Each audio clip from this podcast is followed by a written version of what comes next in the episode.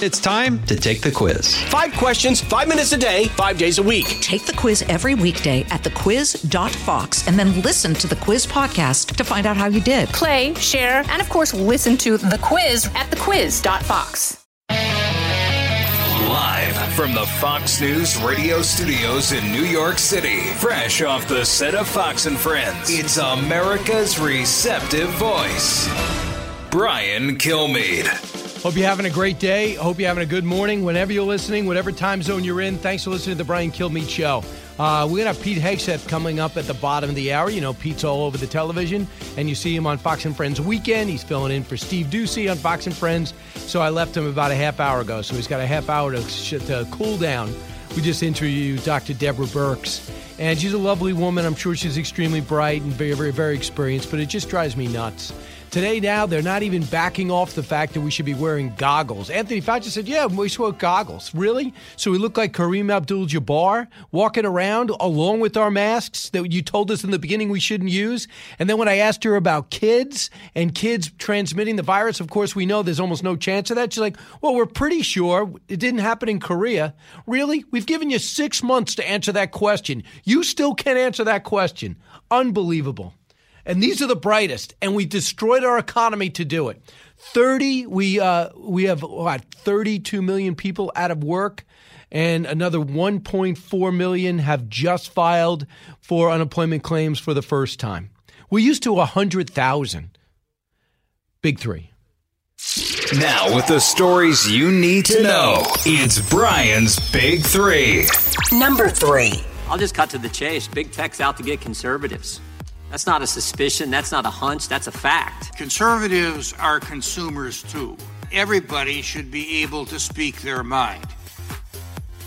Yeah, that was Sensenbrenner, who was out of his mind yesterday, the second one. Jim Jordan, of course, the first. Big tech, big issues, few solutions.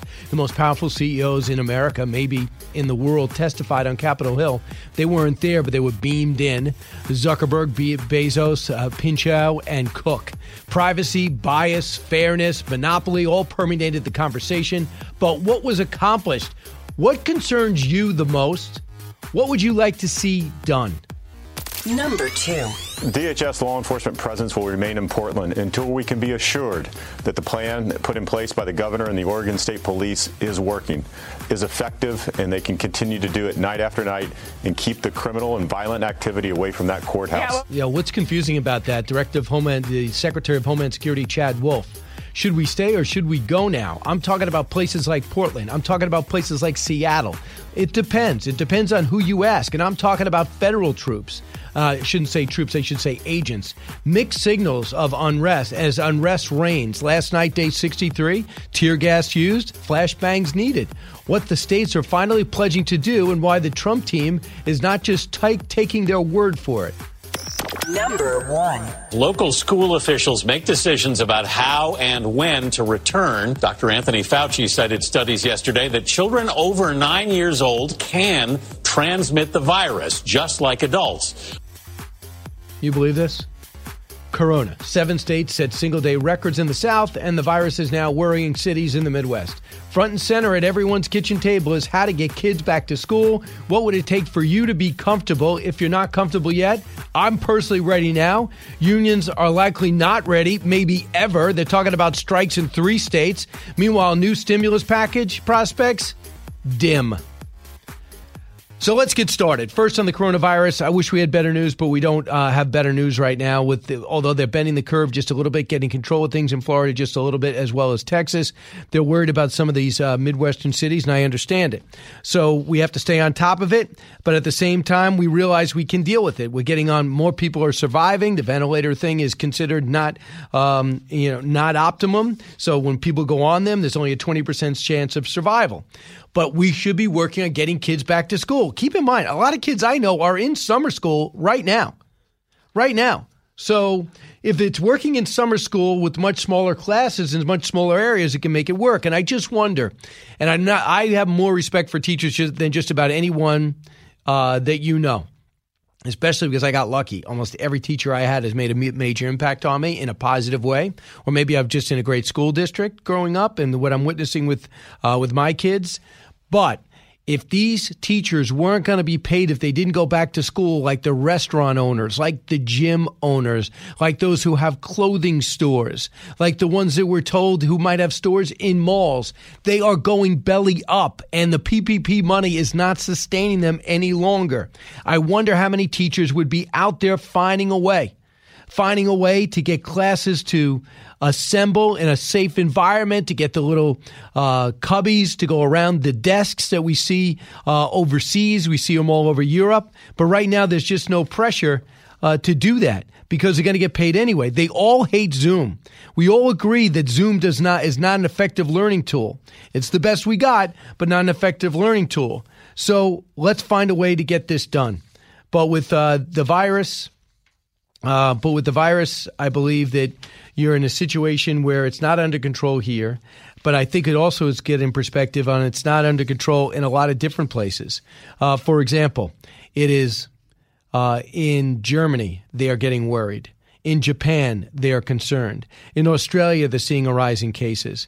There are over 400,000 cases in South Africa. That's two thirds of all the cases in all the continent of 56 separate countries in Africa. So here is um, here is in terms of schools. Here's Betsy DeVos proudly saying.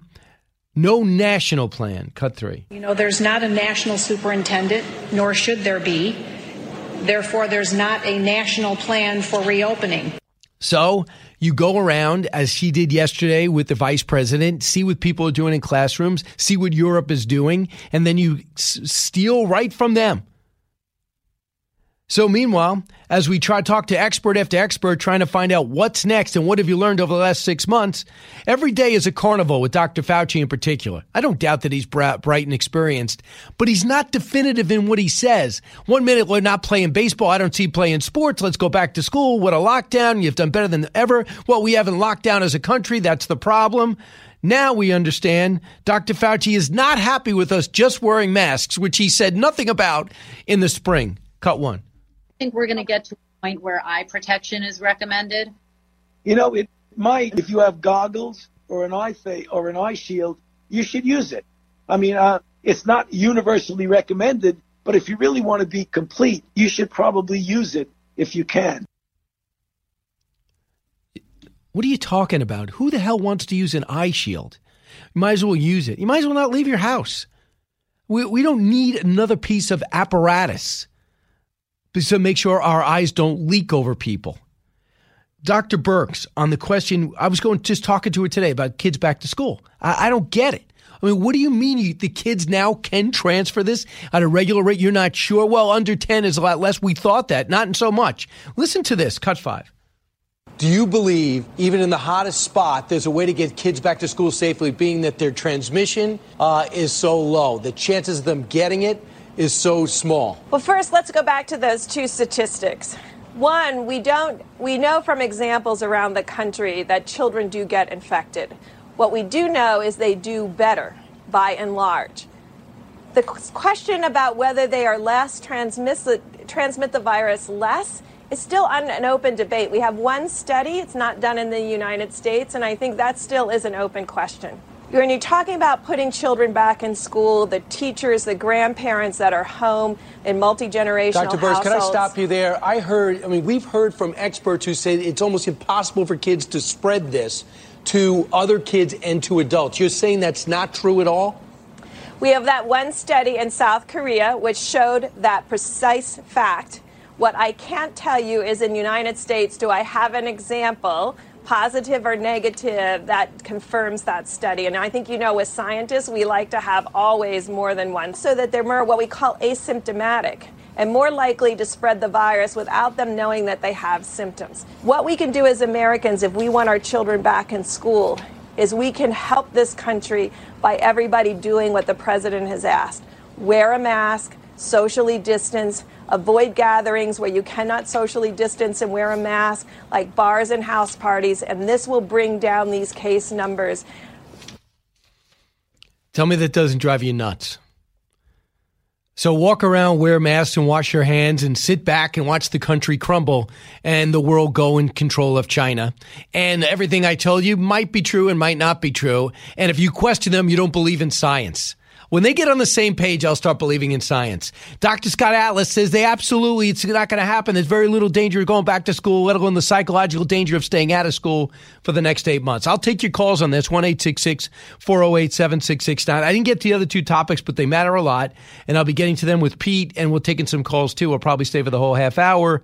Um, and we'll be talking about the violence that took place in Portland. If you want the troops to leave, if you don't like the federal agents in your town, get it under control and pledge to use your state police because you haven't been doing that. Uh, meanwhile, the, the protesters doing something really interesting. They are beginning to find the police chiefs' homes and protest outside their house. Isn't that great? Back in a moment. It's Brian Kilmeade.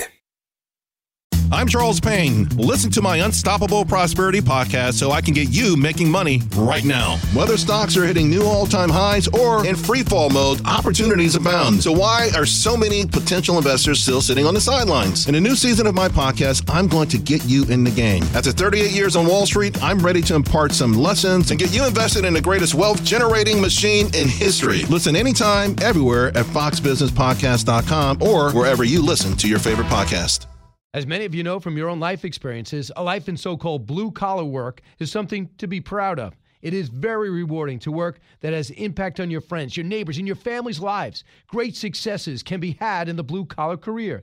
There's no degree requirement for achieving comfort, peace, and freedom. While schools cut shop classes and funnel students into colleges, there are plenty of options for hard workers who are ready to take advantage of open positions.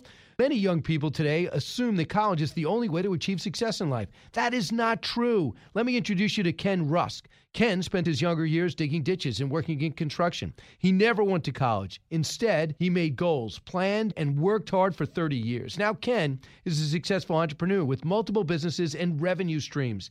In his national best selling book, Blue Collar Cash, Ken shares his insights from over 30 years of working in blue collar trades as an entrepreneur, mentor, and life coach. Now he's created a guide made specifically for you and your unique situation. This guide will give you or someone you love the tools you need to start designing the life of their dreams. You can achieve your dreams regardless of your educational background or your past. Go to kenrusk.com slash path to learn more. That's kenrusk.com slash path.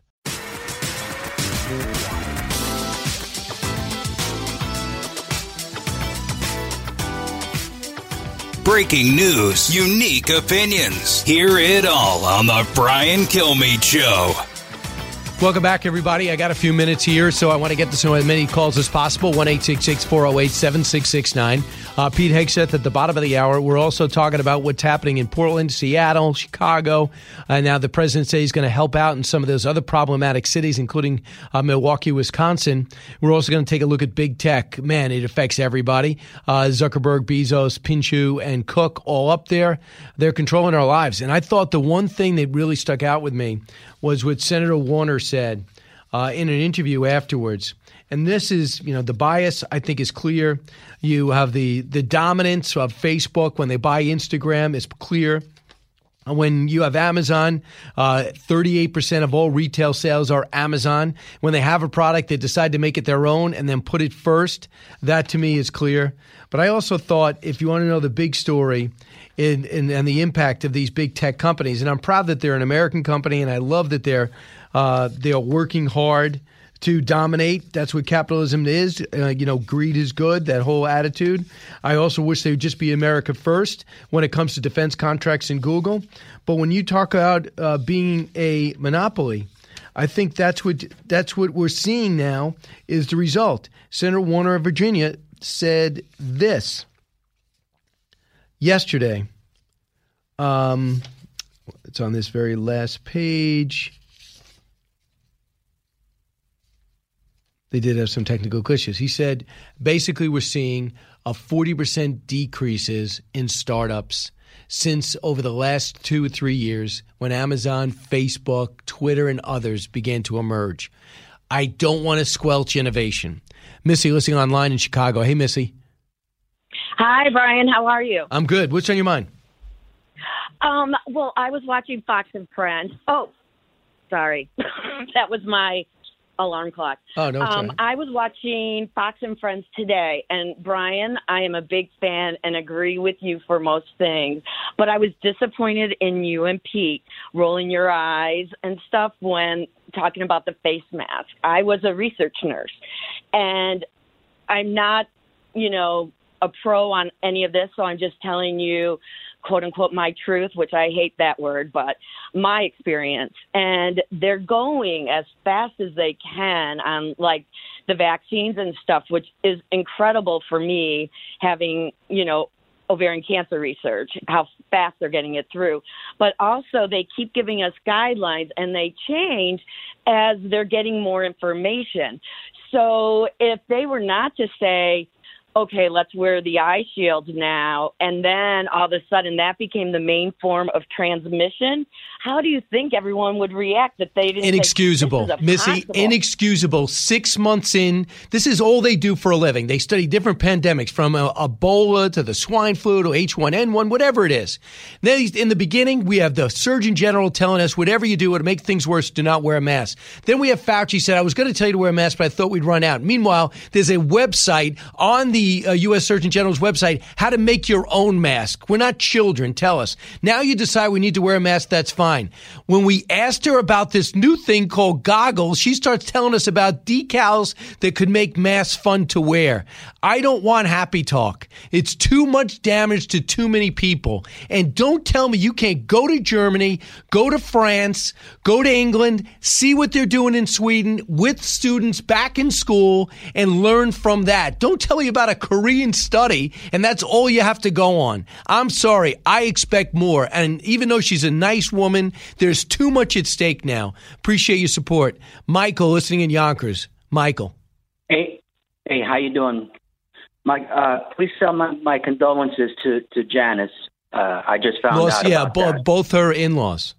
Oh my gosh! I so I lost my mom on Easter over here, and I couldn't. I was in Florida. I couldn't even come here. I'm finally here. Right. I'm quarantining my brothers, and uh, that you know you got to fill out a paper on the plane, and of course they asked me about the sniffles and everything else. But then they started asking me a lot of other personal medical questions. I says, what does that have to do with COVID? Absolutely nothing. I'm not answering these questions. Every morning I get a text because I'm sure they're pinging my phone to see where I am. Uh, this thing with the mask, I, she was a nice lady. Listen, we need to get those doctors, Brian, get those doctors that were on there that they they uh, banned on Facebook and everything. Get them on the phone, interview them because let they need to take over Fauci. Fauci is is garbage. We all know it. I'm a Latino.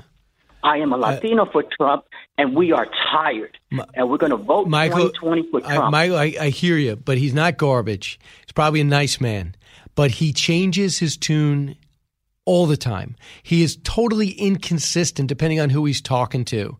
And he's enjoying his fame way too much. He's talking about, wow, I never in my life dreamed of being a baseball card. I don't care about a baseball card. You're the leading U.S. evidently expert on a pandemic. Nobody cares about your baseball card. Who wants to play you on SNL? I want Brad Pitt. Enough. I want answers. I don't want, I don't think we should have baseball. What are you talking about? No one asked you about baseball. You can't just ban an industry on a whim because you got a question on it. And you have to find out the best you can about kids in school. I want a prototype school. I want you walking through it. Tell us how to do it and then decide what works in, uh, it works in, uh, Montana as well as, uh, San Antonio, Texas. Jerry, listen on WOKV in Jacksonville. Jerry. I love your show. Um, oh man, I don't know how to explain this. I, I, I disagree with you, but to some extent, I agree with you. My kid is not going to school. How old? I am fortunate enough. Out of the gates and ready to go. Hey, it's Hutton Withrow. Hot Mike is here on the Outkick Network. We've got your afternoon covered with the latest sports discussion, and it's available wherever you find your audio. Daily analysis and news. He is hot. I am Mike. Actually, my name is Chad. His name is Jonathan, but you get the picture. We're going to bring it every single day. Whatever you want to call us, we'll respond to. We just want you to respond to what we're dishing out every day. And while you're here, we hope you subscribe to the podcast, like, subscribe, and share. That hello. How old is your child? She's nine years old. She's not going to school. Me and mom do not feel comfortable Okay. sending her to school. We spoke to the teacher. She says she doesn't. The teacher doesn't feel comfortable in there. But I don't take that into consideration. What I look at is in my life. We're not going to movie theaters. We are DoorDash's favorite customers because we do want to help our, our small businesses. But I have to protect my family first. And I understand where you guys are. My opinion is I'm not sending my kid to school until I feel safe. And I feel like if the president would have given the same amount of energy that he's giving it to it now in February, we may be past this. It wouldn't have been. wouldn't matter, Jerry. It wouldn't matter. It wouldn't matter. Matter. You could have him instead of the vice president leading the charge, but President Obama had Joe Biden leading the uh, handing out the money with the stimulus package. He had Joe Biden leading the Ukrainian situation. You had Joe Biden handling Ebola uh, and also the swine flu. You give your vice president stuff to do. You depend on the scientists, but they've destroyed our economy and still don't have answers for us. I totally respect you don't want to send your kid to school, but they are being damaged by not going. From the Fox News Podcasts Network, download and listen to The Untold Story with Martha McCallum. The host of The Story on Fox News Channel sits down with major newsmakers each week to get their untold story. Subscribe and listen now by going to foxnewspodcasts.com.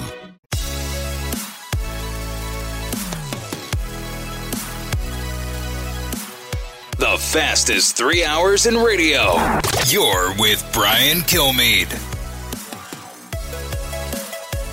The CDC has put out those guidelines so that children can go back to school. I think every school districts around the country, and certainly we have multiple school districts where the test positivity is under 2%.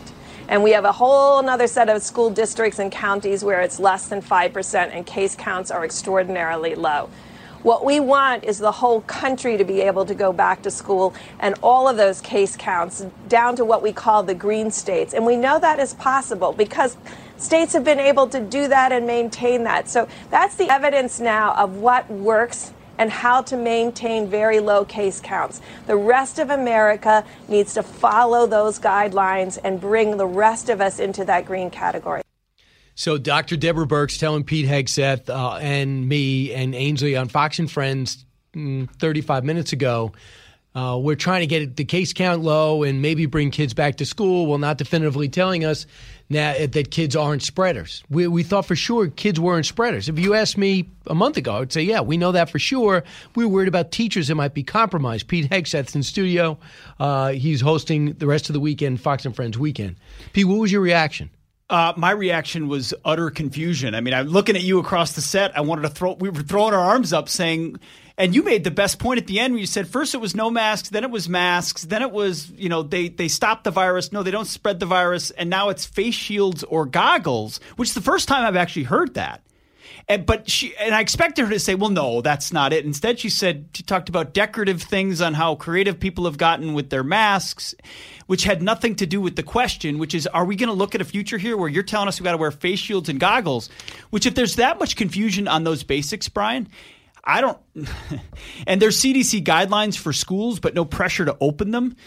It is chaos and confusion for every parent out there right and, now. And what's convenient? Oh, let's blame President Trump on that. Wait a second. What are you talking about? You want to listen to scientists? I'm listening to scientists, and I don't know what they want. They're confusing each other. They are blatantly contradicting each other. And then last night, uh, I want you to hear what Dr. Fauci told.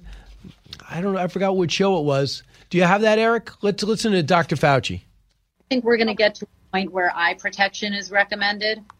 You know, it might if you have goggles or an eye fa- or an eye shield, you should use it. I mean, uh, it's not universally recommended, but if you really want to be complete, you should probably use it if you can. So if you have an eye shield laying around, because we all do, because I also am a welder, uh, right? And I, that's when I've just to relax. An old I'll- hockey mask, maybe, with the, the clear plexiglass in the front right might work. Yeah, um, yes, that'll be that'll be great too. Or if you're an ex-defensive lineman with an eye socket injury and we're forced to wear that shield Yes. for a game, you could wear that. So now we're walking around with face masks and goggles, and if not, we're being selfish, right? Yeah, LaDainian Tomlinson's all set too with that dark blacked out visor. outstanding running back. Yes. Uh, yeah. Why don't we just go full on um, what hazmat suit? I mean, I don't know. I, I, used to say I felt like the more we learned about the virus, the, the, the more we could responsibly conduct ourselves within it. Except uh, these sci- leader, scientific leaders keep throwing curveballs and changing their tune because maybe it's not as straightforward as they know everything about it. Which means, I think the best avenue is to let every individual make their own risk calculation without virtue signaling and saying, "Hey, Brian, I crossed you in the hall and you weren't wearing a mask, therefore you put me at threat." No, you know, let people like, make choices. I, I, do, and I understand too. Is um, you got to be responsible. For example, on a single line highway, when drag, well, traffic is going back and forth, you can't just say, I feel like going to the left and getting in a head on collision. That's not okay. Yep. Similar, I understand if you tell me, and I'm going to believe it for now, that masks work I'll wear it. You got it. That's my responsible. I'll do it. But then also tell me if you're going to condemn that 700 person house party, you better contain you better have a problem with a 3,000 person protest because even if they start out wearing masks, they're not unless it's to stop tear gas. And I'm looking at this every night in multiple cities, no condemnation. And yet you have a huge problem with shirtless teens partying at Chainsmokers in the Hamptons and you're going to arrest the organizers which makes everyone feel like this is all political, which makes everyone reject guidance, even if it is scientific. So you've created a skepticism in the minds of everybody because the unequal application. Uh, it, it, we did this segment this morning of the beaches in California holding church services because can't do anything inside, got to go outside, so they're protesting by going to the beach. If they just turned that church service into a Black Lives Matter protest, there'd be no controversy. It wouldn't even be uh, taped. It, it, wouldn't even be taped. It'd all be fine. It'd just be called Wednesday. Uh, and that's when people get real fired up about what portions of the First Amendment are actually protected. So, just some of the things that have popped up. You know, Sweden, everyone's condemning their model. They're back to work. Uh, their economy is moving again. We've lost, what, 32% of growth? We have now added another 1.5 million to our unemployed, all because Dr. Birx mainly, said we have no choice but to shut it down. Then we hear after this sacrifice incalculable, and we're lucky. We got these great jobs, and mm-hmm. the money kept coming in. Right? We are so lucky. 100%. I mean, beyond fortunate to have the situations we do. This happens. And now we're told, well, if we shut down entirely, we've been through this already, but we didn't. Really? We if we shut down all 50 states entirely, South Dakota, Montana, then we would have been through this. No.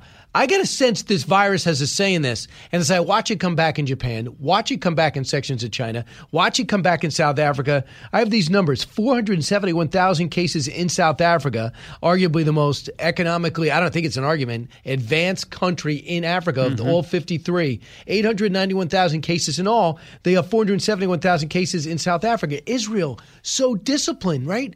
They are to the point where they came back hard on them to the point where Benjamin Netanyahu's approval has dropped to maybe 30%. percent mm hmm So these countries that evidently we're the crazy ones who didn't care about the virus, they're suffering the same thing in percentage. Germany's getting extremely concerned that it's coming back. Spain is being banned from going to other EU nations. What makes you think this virus doesn't have a say in things? Of course it does. And uh, I think a lot of us hoped. I mean, listen, you're not a scientist. I'm not a scientist. But I heard scientists and doctors say, well, maybe in warmer weather, uh, the, the, the the virus you know won't be as robust. Well, eh, we also knew that in the in the we we can see it coming, Brian. It's the the flu season is coming.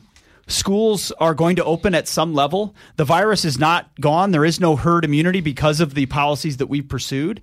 And as a result, this isn't going anywhere. And so the, the only predictions that look like they're right, and this is sad to say, and I don't want to admit this, are the people at the beginning that said nothing's going back to normal until we have a vaccine. And I think a lot of that has to do with fear. I think a lot of it has to do with uh, people people ultimately resigned to the situation that we're in. Because I still think we're in a situation where if you're young and healthy and robust, you can manage your own risk threshold and you can protect the people most vulnerable in your life. So we're just not able to do that at this. You have point. seven kids between yes. you and Jen, right? Yep. Would they go back to school? Yes. Oh, absolutely. They are, they are as of right now going back to school. Are they in private school? Private school. Uh, well, because I grew up in public school, loved it, but I can't do the indoctrination of it, at least where it stands today. So they're all in variations of Christian or Catholic private school. And the, those schools are saying will be open. I actually think a lot of parents are going to reevaluate public schools, not because of the the indoctrination side, which is my side, but because the unions have such a grip on the risk and fear calculation that parents are saying, I, I can't do another three, four months of virtual. It, I have a job, my husband and wife has a job. Uh, I don't have the fortune of, of working that easily from home. It's it creates another crunch, and and people look around and say, at some level, is this something Democrats want because they know that economic depression hurts the president and helps their prospects? I hope not, but I hear a lot of people saying it. No, to me, there's no question. Yeah, they're just. I mean, it. You want to believe people would, would not go to that level, but you see all the evidence in front of you and realize, my goodness, how much the the deck the deck is stacked against President Trump. So listen, uh, I have a lot of teachers listen to me, and they, I got a lot of emails. My my daughter's a teacher, my my son's a teacher. I'm a teacher. I'm working hard. We're trying to make this work. Sadly, not as many are that determined. Maybe they're just legitimately uh, concerned, or if they weren't getting paid regardless, would they be working harder to get started and get online? Teachers Union president says they're looking to strike in three states Texas, Arizona, and Florida. They don't like the protocols that have been set up. You know what I would do if I wanted to work? Oh, is that what you have? My principal superintendent, um, call up my teachers. I'm going to make it uh, corona friendly. I'm going to get that scientist in my county. I'm going to say, can you meet me at the school? Can we find a way to put arrows on the floor? Can you put these desks at a place in which I can get 20 people in that classroom with proper spacing? Can you tell me a deal I can get to get cardboard to go around the desk to give the kids somewhat of a shield? And this is not new. This is stuff I've seen in other countries. When we see a terror attack in another country, Ray Kelly used to send the NYPD counterterror force to go study mm-hmm. Jordan and all these places where there was explosion in hotels. Why? Because it's happening here. Why can't we be sending some elite teachers and principals to Germany, to France, to Spain? Uh, wherever they're teaching again in Japan and Taiwan, what are you doing? How are you doing it? What is your protocol in case some kid does test positive? That's exactly right. But the pitched political battle is a lot easier. I, I also think it's even simpler if you're a, if you're a teacher who feels uncomfortable or feels like you'll be threatened. Don't go to work. Do what football does. Do they what pay, football they give, does. They give you a nom- They give you somewhat of a salary, one hundred fifty thousand, to not play. Yeah, and and sooner or later you'll make your own decision based on the evidence before you of the teachers that did go and the t- the kids that did go. Uh, but I. It, it, these teacher unions are able to take advantage of it. Now you got Democrats with a three trillion dollar stimulus bill that are saying we need more money for schools in order to do this. That's always where they go. Uh, and you you wonder, you have to wonder that if this was a President Biden, whether the fight would be the same. Instead, here with President Trump, of course, there's a fight. I hope we never find out. One eight six six four zero eight seven six six nine. Pete Hegseth's here. Uh, Pete, as you know, wrote American Crusade, best-selling book, Our Fight to Stay Free. We'll talk about that and more when we come back. And also, Pete's in with us on Fox and Friends tomorrow, and then he's got eight hours over the weekend. And he also took an RV trip. Oh, we got to talk about that. Well, my my thing is mine's different because I did it almost as transportation. I went there, it was great. We didn't do much stopping. Okay, you actually camped. Yes. It was a whole. Are we doing it now or in the next segment? Back in a moment. Okay. You're with Brian Kilmeade. Living the Bream is a podcast hosted by Fox News Channel's Shannon Bream, sharing inspirational stories, personal anecdotes, and an insider's perspective on actions and rulings from the High Court. Subscribe and listen now by going to foxnewspodcasts.com. America's listening to Fox News.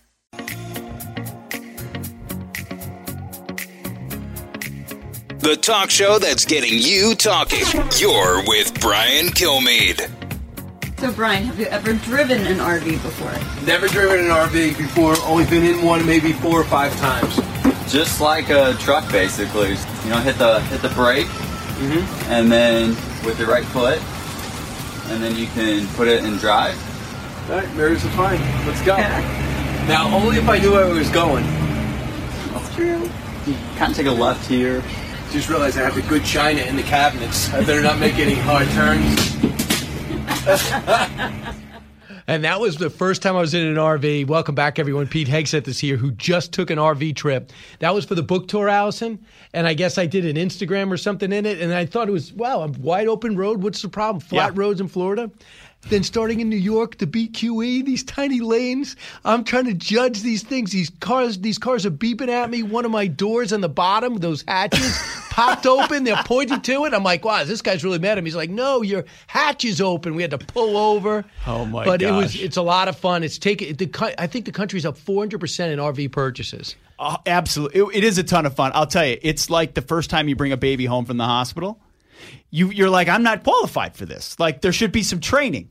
And when you leave the RV lot, you leave with this monster of a truck, any bigger than anything you've ever driven. Because you have all these kids, seven yeah, kids. And, we- and then you realize you're driving to a house to pick up seven kids and go across the country. And we did. I know you were going kind of to and from, but you stopped. I mean, yeah, yeah. Oh, we stopped. We stopped a lot, but stopped. We did kind of the campgrounds along the way. Great. And the kids had a ton of fun. But you're in the front. You have to have seatbelts. In the back, state laws are different, and you're trying to be safe, but they're no seatbelts in the kitchen. no, in the kitchen or the living room, or the, you know they're playing Uno up above you, and the cards in the in the thing. Uh, but it's a great way to get out right now. Oh, yeah. and and as long as you can stay safe with it, you got to figure out if you feel good driving it. But uh, you know, you talked about when those eighteen wheelers go by you, it's like boom, you feel Yeah. the shake. Yeah, and the wind you- gets you too. I, I could never go on automatic pilot. Like when I drive, I don't. Sometimes I don't even know. uh, The, you know, my you just drive, and unless you're jarred into something about to happen, you just drive. You're on automatic Yeah. pilot. You think about other things. I couldn't think about other things. That's twenty hours of not thinking about right. other things. But I, I had the two Great Pyrenees, so we took a lot of breaks. I, we were concerned about them. Then they, they can't use the bathroom in the RV. that yeah, not that we could see. and plus, I said to the guys, you know what? We don't really have the liquid to neutralize the smell, so let's not use the bathroom. so we were stopping. Right, so I have I, my kids are uh, you know twelfth grade now, Yeah. second year of college, and just graduated. College. That would be a fun age to do too. But your your kids, that is you're playing. That to me is a lot of fun though, It's your fun. kids love every minute of it. Every minute they're out the back waving at cars, and they created a point system in the back. And we're looking up: is it legal to, for them to do that? One point for a car, two points for a honk from a truck, and three points for a, another RV. They come running up and they go, "Hey, Dad, we got a four pointer." I'm like, well, "What's a four pointer?" He goes, "A cop." Thinking that might not be good. Right. Apparently, he's seen that before. Yeah, evidently. like ours. Yeah, so it's a, a lot of fun. But see, in a time in which no one's traveling, Yep. uh, a lot of time which maybe you don't feel comfortable, or other countries are banning us, which all of Europe did. Yep. uh, and it's fine. And these campgrounds, Campground of America, it's kind of like I would describe it as the McDonald's of KOA, camping. yeah. KOA.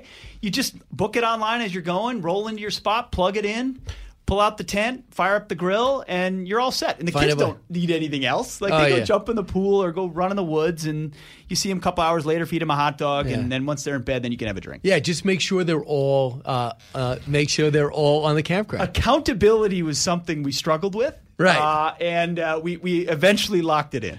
Yeah, Okay. it took some practice. All right, Rob. Uh, thanks so much, Rob. Uh, Rob is on with us from Wisconsin. Hey, Rob. Hey, Brian. Thanks a lot for taking the call. Listen, a couple quick points. First of all, one on the disinformation on this COVID thing. There were a couple studies out there. I just read an article not too long ago by a Florida doctor who'd been practicing over 30 years. And one of the things that he said in this article was that the Florida Department of Health was requiring. He had a uh, he had a patient that had died. Uh, the cause is not related to the COVID, but had happened to test positive for the COVID at the time of death. And the health department said, well, if there was a, a positive test, then put that as the cause. On We the hear death that all the time. all right? the time. Yeah, uh, COVID yeah. related. And so, yeah, and so his point his point was dying with the you know with the COVID does not equate or is not the same thing as dying by it. So that's the first thing. And let me give you a quick example of that. You get a patient that's got COPD, right? Happens to test uh, positive for the uh, for the virus, and then ends up dying. You're going to tell me that the virus was what killed him? It accelerated it. Uh, I know what you're saying. Thanks so much. That's an underlying condition. What uh, two of my uh, son's friends were around. One of the one of their friends, my my son's away right now, tested positive. So they all lined up, and the line was so long. Two of the kids left. You know what happened last week? They got letters in the mail saying they tested positive. Really? They signed up for the test, never took the test. Whoa. They got two letters back to their house says they tested positive. And this isn't the first time. I'm hearing this a lot. And we know what happened in Orlando where they called up. They said there was a 100% positive test from this area. And they said, no, it wasn't 100%. It was nine. And then the other, remember the Veterans Center, the Veterans Medical Center in Orlando area? They said 72% tested positive. They go, no, it was seven. What do you do with that?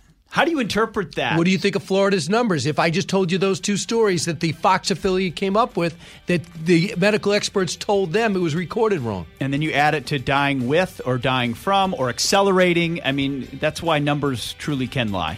Uh, there's just no there's no good side to the story. The market's reflecting that exactly today, right. and that rescue package that we can't afford couldn't be further away. So, true. Pete, I don't mean to take you down, but we had a, we had a, we both had good RV vacations. Oh, it was amazing. All yes, right. I recommend it. Perfect. From the Fox News Podcasts Network.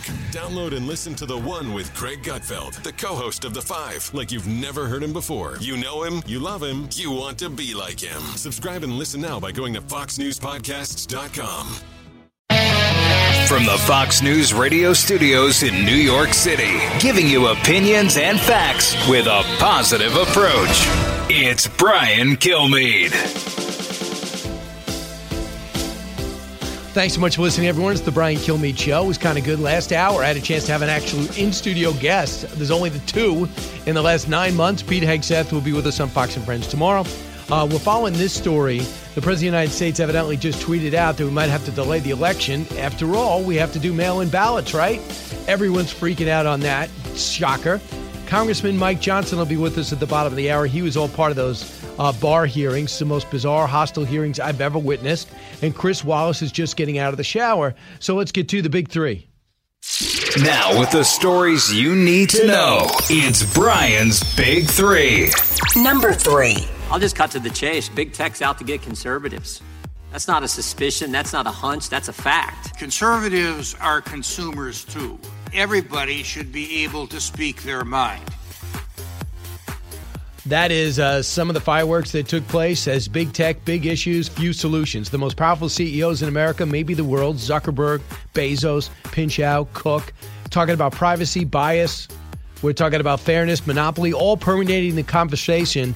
But what was actually accomplished? What concerns you the most, and what do you think will get done? I have my opinion. Number two. DHS law enforcement presence will remain in Portland until we can be assured that the plan put in place by the governor and the Oregon State Police is working, is effective, and they can continue to do it night after night and keep the criminal and violent activity away from that courthouse. Should we stay or should we go now? I'm talking about places like Portland. I'm talking about places like Seattle. It depends on who you ask, and I'm talking about federal agents. Mixed signals are on, of the un, and the unrest continues. What the states are finally pledging to do, and why the Trump team is not taking their word for it. Number one. Local school officials make decisions about how and when to return. Dr. Anthony Fauci cited studies yesterday that children over nine years old can transmit the virus, just like adults. That's a new one. Corona. Seven states set single day records in the South, and the virus is now worrying cities in the Midwest. Front and center at everyone's kitchen table is how to get kids back to school. What would it take for you to feel comfortable? I am ready to send them now. The unions are likely ready to strike in three separate states. Meanwhile, the new stimulus package, the prospect, dim by the day. Republicans can't get on the same page. Many don't want to spend a dime. Meanwhile, the jobless numbers came in. It's over 1.4 million. Unbelievable series of economic uh, uh, events. None of it good. But there's always this. And now it's time to clear the airwaves for the esteemed Emmy nominated host of Fox News Sunday. I'm not a receptive voice. I am. I, don't, I never have liked that. Your one stop shop for hard hitting interviews with the 2020 candidates. If I get Joe Biden, I'll be just as straightforward, just as probing. Chris, I hate to tell you, Biden's not sitting down with you. There's no way. Always confident in his ability to land the big names. Do you want to bet? Yes. Putting everything on the line to bring you both sides of the story. All right, what do we say? How much? I will have to promo your book once an hour. And then I'll mention whatever whatever bestseller you've got once on my. air. No, no, I will be the power player. No. Always fair and balanced. You're going to mention my book once on the radio, and I have to give you three minutes of airtime? Believe me, I know I'm going to win. We'll see. This week, we asked the Biden campaign for an interview, and they said the former vice president was not available. The man who always honors his bets. No. The man who has named Brian Kilmeade this week's power player on Fox News Sunday. No. Chris Wallace. I can't wait. that was that was great. It was great. It was a total. I mean, this is the essence of fake news. Donald Trump is right. You are the enemy of the American people. this is fake news. But, and, and you took everything out of context. But having said that, it was very clever, and I laughed out loud. Chris, let me just tell you something. I laughed out loud Sunday when you closed the show and said, I asked Joe Biden to for an interview. They have declined. And I'm I thinking to myself, I- oh, I laughed out loud. I did not say he was going to do it that Sunday. I said he's going to do it in the campaign. I didn't say it was going to be this campaign. It might be 20. no, but I, I still maintain that he will come on Fox News Sunday in the 2020 campaign. And look, I've got more time because President Trump has just said that he's going to delay the election. So, you know, I could have till February or March of, of next year. It is unbelievable. Donald Trump is suggesting uh, the 20 uh, an action he cannot he cannot do this, but he says with universal mail-in voting, uh, 2020 will be the most inaccurate fraudulent election in history. Trump wrote, "It'll be the great embarrassment to the USA. Delay the election until people can properly, securely, and safely vote." What's your reaction? Why does he do? Why does he do that? I, but, well, he's not because here's the point: he can't do it. I mean, you know, the deep dives that have been done legally, he can't do it unilaterally. The date is set by Congress, and the Constitution says that there has to be an inauguration on January twentieth. So, you know, it, it's. I mean, if he delayed it, he'd be delaying it, and he, and he couldn't. It'd have to go through Congress. He'd be delaying it for a month. Uh, it, it, I, you know, I just don't understand what the upside. I guess he's what he's trying to do is make the point that he thinks mail-in voting is dangerous and fraudulent, and that's a you know that's a legitimate case to make. There are two sides to that argument, but you know it was Biden in April who said, "I bet you." See, he he was making bets too. I bet you. Trump will try to find a way to delay the election, and the president shortly thereafter said, "Hadn't even thought about it." I promise you, those clips are going to be replayed today. uh, do, do you see any? Do you think this helps him in any way? Not sure. I'm never quite sure. He went on to say the Dems talk of foreign influence in voting, but they know that mail in voting is an easy way for foreign countries to enter the race. Even beyond that, there's no accurate count. I personally, I'm not going to sit there in a think tank with smart people who got PhDs in this. I will tell you that I am not comfortable in the smallest or biggest election with mail in voting. And I witnessed it uh, with my own family and friends because with the local school elections came out to the House, and we have some people in our area running for the uh, running for the uh, Education Council. And I go, why are you nervous this year? He goes, because they mailed out all these ballots. All these people are going to see that there's a budget. They don't want to spend any money. So the older people are just going to reject the school budget. We're not going to have any budget for any sports. And then I find out that people are saying uh, in, in various families, yeah, I voted for my kids. My kids were just going to leave the ballot there. So I filled it out and mailed it in. And these are reputable people. I looked at them. I go, are you kidding? You filled out a ballot? Yeah, I just signed it, sent them in. I want them to vote. So don't tell me. I know it's not going to happen in the Wallace house, but people listening right now, they know it. Their 19 year old who hasn't voted yet didn't think it was a big deal. You see that ballot there, you're worried that Donald Trump's not going to win or is going to win. You take things into your own hands. You're a dominating parent, domineering parent. You tell your 18 year old, the senior in high school, I need that ballot. Uh, I'm going to fill that out. Uh, thank you. We're, we're a Biden family, we're a Trump family. I have a huge problem with mail in voting. If you want to stretch it over a couple of days, I'm fine with that. okay. Uh, I, I don't know. I, I, I don't know. I just look. There's a as I say, there's a legitimate question. Don't you have an election in a congressional primary in Long Island that's still the Maloney election that uh, that still hasn't been decided? Not sure. I don't. I don't think so.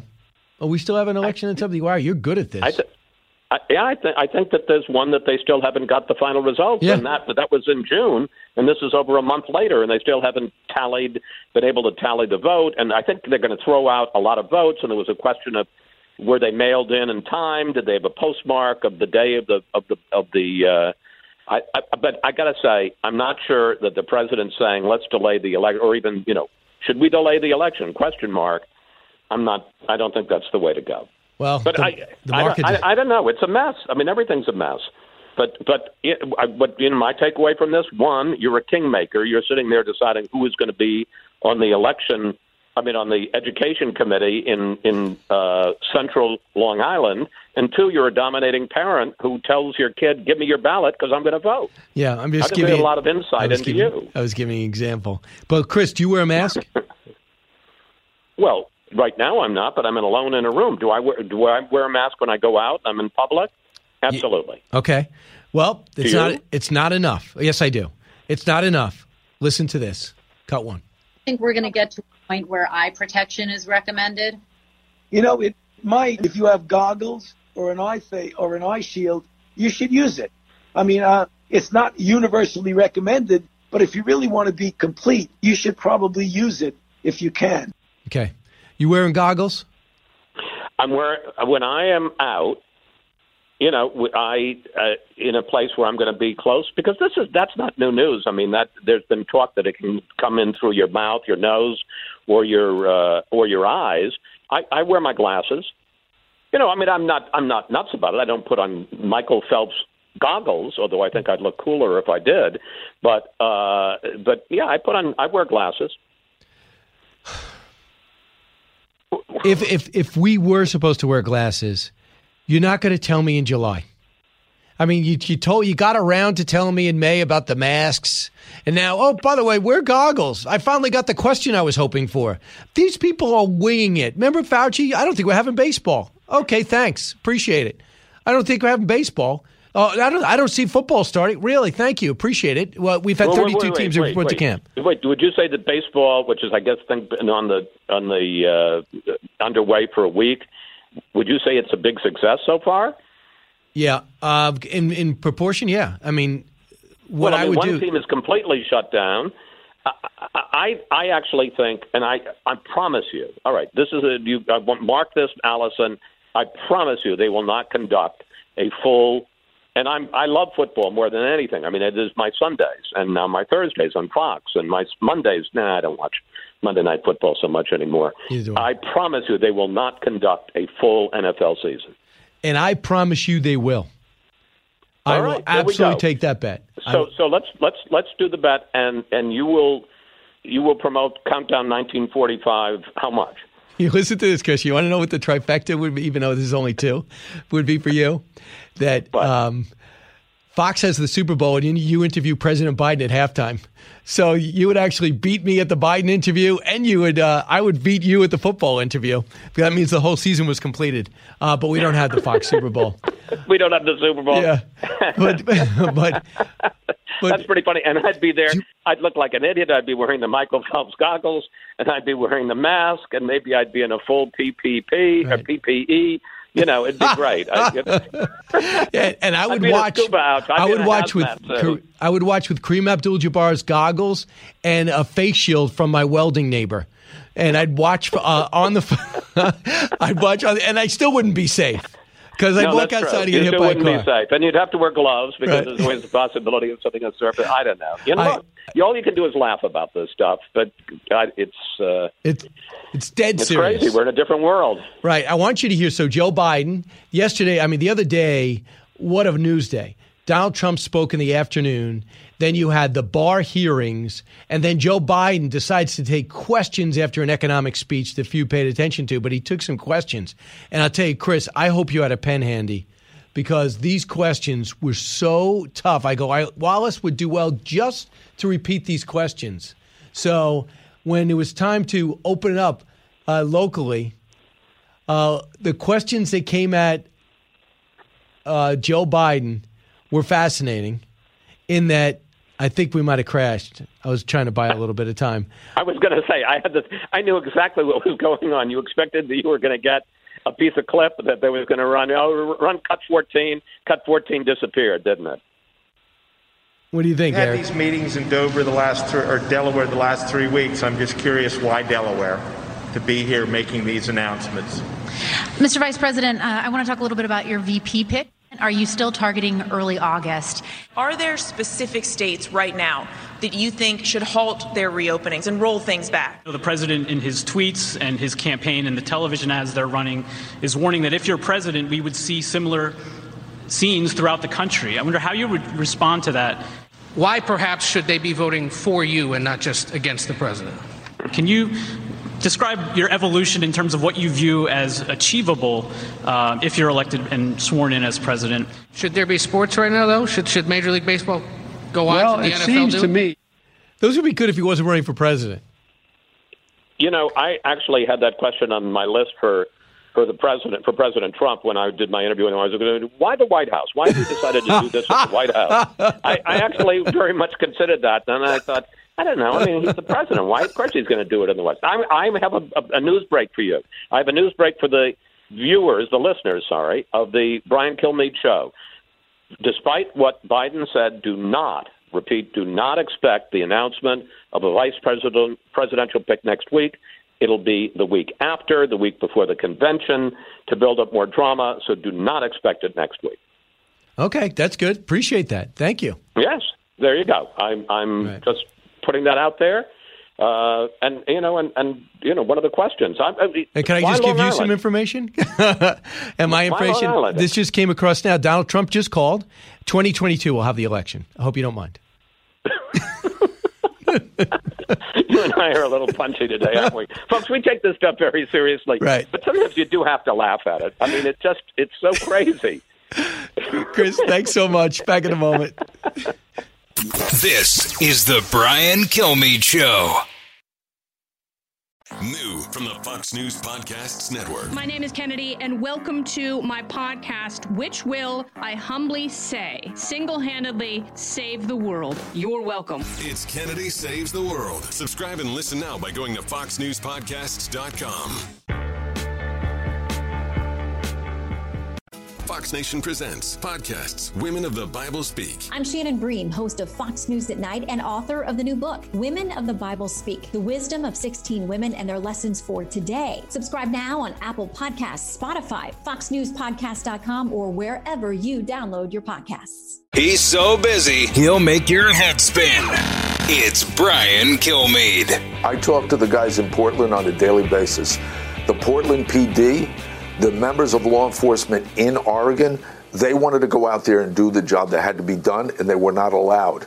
The DHS people, the U.S. Marshals, they want to secure that site. Nobody's going to tell these guys not to do this. They want to do the job that has to be done. Um, you know, and I think the president, the president has taken his stand. You're not going to take the courthouse. So Bernie Kerik weighing in on what's happening in Portland. They had 63 days, the 63rd day of protest. There were tear gas last night, flashbangs, and fireworks, according to an in-bed reporter there. So there was problems. What led up to that? Earlier in the day, the governor said he talked. She talked to the vice president in Portland, uh, and the vice president and she, she claims, came to a deal that federal agents would be leaving and state troopers, which he refused to put in front of the federal courthouse, would be taking over. However, they said, We're not leaving. We never said we were going to leave. We are going to wait and see to make sure you can secure this place because we don't want to have to come back. And that's where it stood. So day 63 took place. There was some unrest, so there's no sign that things got that much better, just mildly better. So there was no deal done. Here is Chad Wolf, cut seven. I think that language is very irresponsible. Again, she's describing law enforcement officers, civil law enforcement officers who wake up every day, put the badge on, put the uniform on, and protect the community and federal properties as an occupying force and uh, responsible for the violence that we've seen in Portland.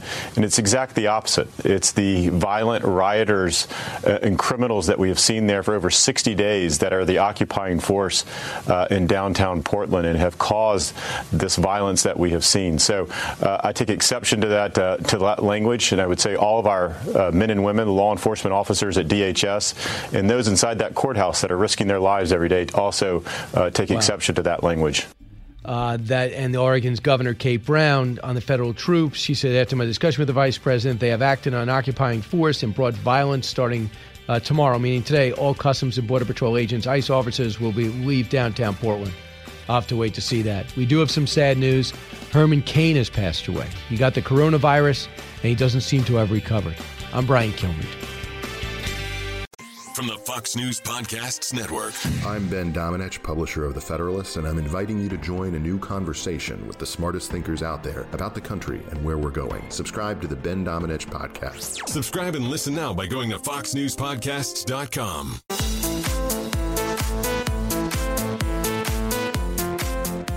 Information you want, truth you demand.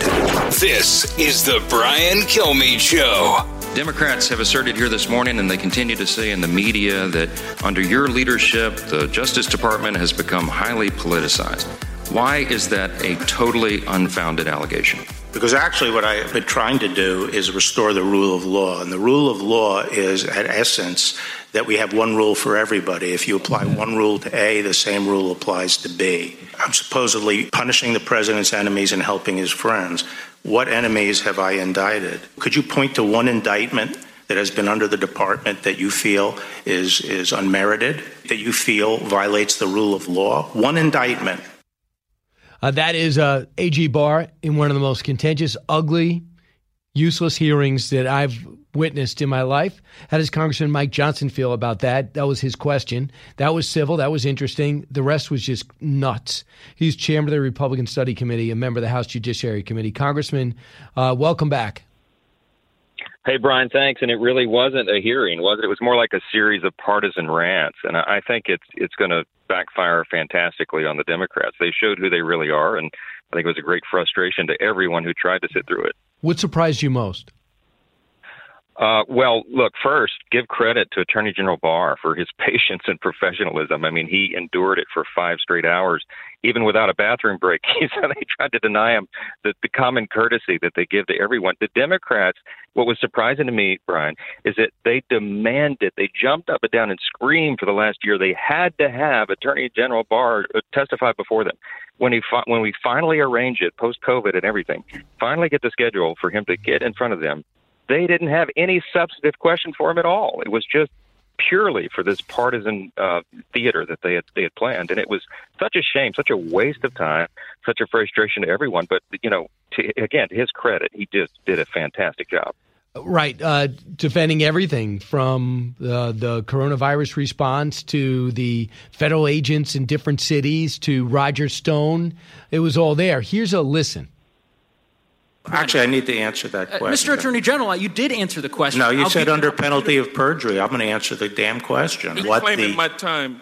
Yeah, Reclaiming I'm answering your question. Well, you gotta let him Re- answer. Reclaiming my time. That- Do you that think, is where as the chief, reclaiming the my time? from. If you want the Attorney General to come, at least let him answer the questions and the accusations made against him. Could we take a five minute break, Mr. Chairman? No. I mean, that's what you were talking about, right? I mean, that was basically the whole thing. People kept texting me saying, Are you watching this? Are you listening to this? They couldn't believe what they were hearing. Brian, I got the same thing in real time. I had constituents texting me and trying to reach me by phone during the hearing saying, What in the world is going on? Why can't you guys stop this? Well, we're the minority party, right? We have to sit through it. But I didn't want to intervene and, and, and stop the, the attorney general in doing what he does. It, a lot of people ask me, Brian, you probably got the same question. Why do they hate the attorney general so much? They treated him like he was some sort of third world dictator or whatever. And here's why. Here's the answer. Attorney General Barr is a serious law enforcement officer. He has a sterling reputation. He is cleaning up the messes of the Obama Biden Department of Justice and the Comey FBI and the special counsel investigation.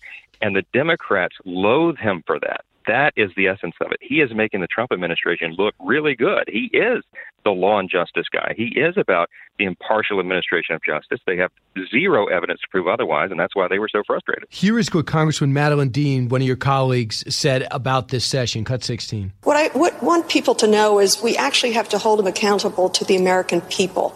You saw his affect yesterday. He was disrespectful, spoke over top of every one of us. In particular, he spoke over women. Uh, he was flanked by at least 10 staffers, not a person of color among them.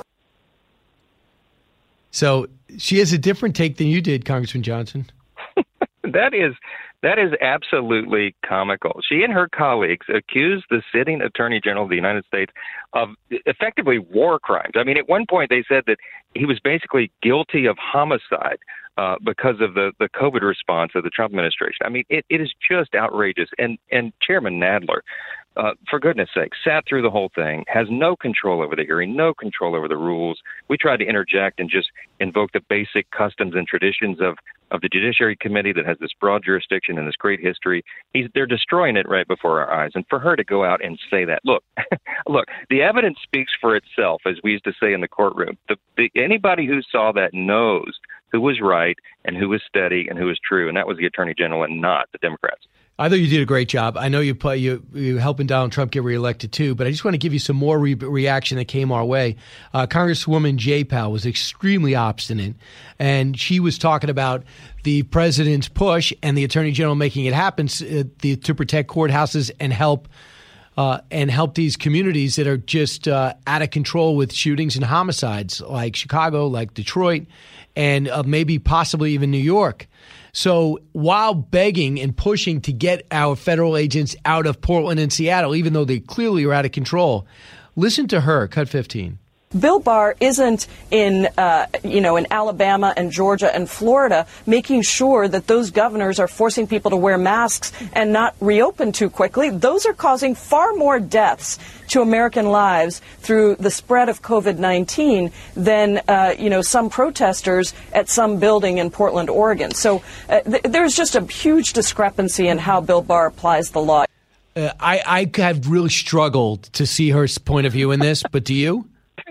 No, absolutely not. That's my same colleague who said just a couple of weeks ago this was going to be the summer of love in Portland. I mean, she is she is completely turning a blind eye. Nadler, remember, he said on Sunday that the Antifa violence and rioting in, in Portland is just a myth that's being spread only in Washington. I mean, these are this is comical. Look, what what Bill Barr is doing is he's protecting the federal property and restoring order to these left wing cities run by left wing Democrats, uh, mayors and governors he has to use federal resources to quell this left wing extremist violence. And and you know what? To I would say to my colleague uh, Ms. Jayapal, you know what that does when he when he when he achieves that uh, desired end that everybody needs and and is is, uh, is is crying out for? It gives peaceful protesters the right to safely exercise their First Amendment rights. Those aren't peaceful protests; these are lawless mobs, and everyone in America can see it. Uh, Congressman, what role would you have with uh, the Trump campaign? I, I, I the, the fancy word is I'm a surrogate, uh, but I'm, I'm one of the uh, members who is on the team and goes to campaign as as we're able. It's really tough in COVID now, uh, but we're all doing our good work to share the good news of what the Trump uh, administration has really done for the country. And everybody knows that pre-pandemic, Brian, you know it, and we talk about it all the time.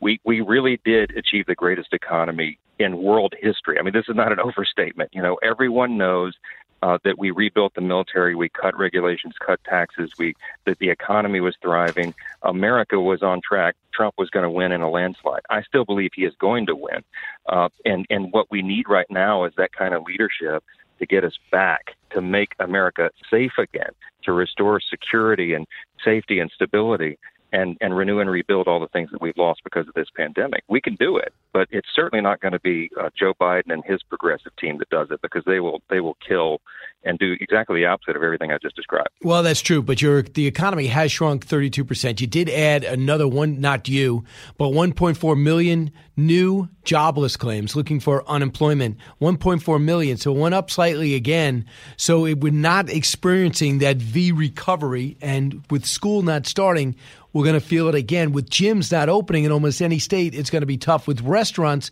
and hospitality brought to its knees and travel not changing, uh, I see a very depressed uh, American electorate heading to the polls in November. Do you? I do too, Brian. And so that's what makes it so important for us to draw the contrast between the policies and what these two uh, different candidates would achieve were they elected uh, this fall. Look, you know what Joe Biden's going to do. He just admitted what 48 hours ago he wants to be the most progressive president in history. That is not a good word. What that means is that they'll. He's already said he's he's committed to reversing the tax cuts. They want to install the Green New Deal and new regulations and new government authority over every aspect of our lives. What that will do is drive down innovation. It'll drive down entrepreneurship. It will achieve exactly the opposite ends of what we were able to do before the pandemic. Everybody needs to understand this truly is an election that will decide the future, the survival of our republic. That's not hyperbole. This is very serious stuff. We've never had anybody run for president who has vowed to do the crazy leftist things that this this candidate is. And and he's got Bernie and and and Schumer and Pelosi and AOC all right there in the in the driver's seat. It's a really scary thing for the country. So the president tweeted something out that's got the whole country uh, talking. He said, "With universal mail-in voting, 2020 will be the most inaccurate and fraudulent election in history. It will be a great embarrassment to the USA." Delay the election until people can properly, securely, and safely vote. The Dems talk of foreign influence in voting, but they know that mail in voting is an easy way for foreign countries to enter the race. Even beyond that, there's no accurate count. Now, the president can't unilaterally do that. Do you think we should delay the election? No, I don't. I don't think we will, and and I think that there's a, a lot of uh, you know campaign rhetoric that, that flies around. What the president is articulating there is that he's deeply concerned about voter fraud. Obviously, the integrity of the vote and and the ballot box is essential to who we are as Americans. It, it's uh, what makes us uniquely American is the faith in that system, and and a lot of people are, are do have concern about it for lots of reasons because we know the Russians are going to try to intervene and because we know in some places there's been ballot fraud. We know that. You know, ballot harvesting in California is infamous. We have to safeguard the system and make sure those things don't happen. I think that's what the president is trying to get out there to draw attention to it. And, and he has a way of tweeting that draws attention to everything better than anybody on the planet. Look, if we can go to Target, if we can go to food shopping, uh, we're able to do a lot of things. We should be able to vote. We've already seen it done locally. And I think that I do not want to see mail in ballots. I don't care what any think tank says. It is so easy to screw with that election and to think we're actually going to get a result election night is folly if everyone's using mail in voting. Yeah, and these are not these are not campaign talking points that you and I are saying here. This is the evidence. I'm a lawyer. I deal in evidence. I want to see the proof, and we have the proof where this has been tried, where they go to universal mail-in ballots and all that.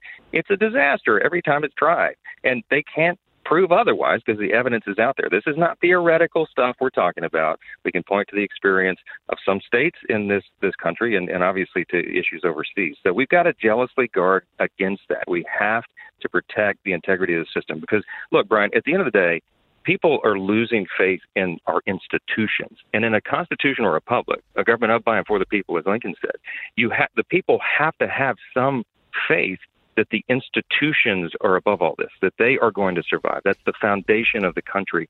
And and when we lose faith in those things, uh, we're, we're in a dangerous place.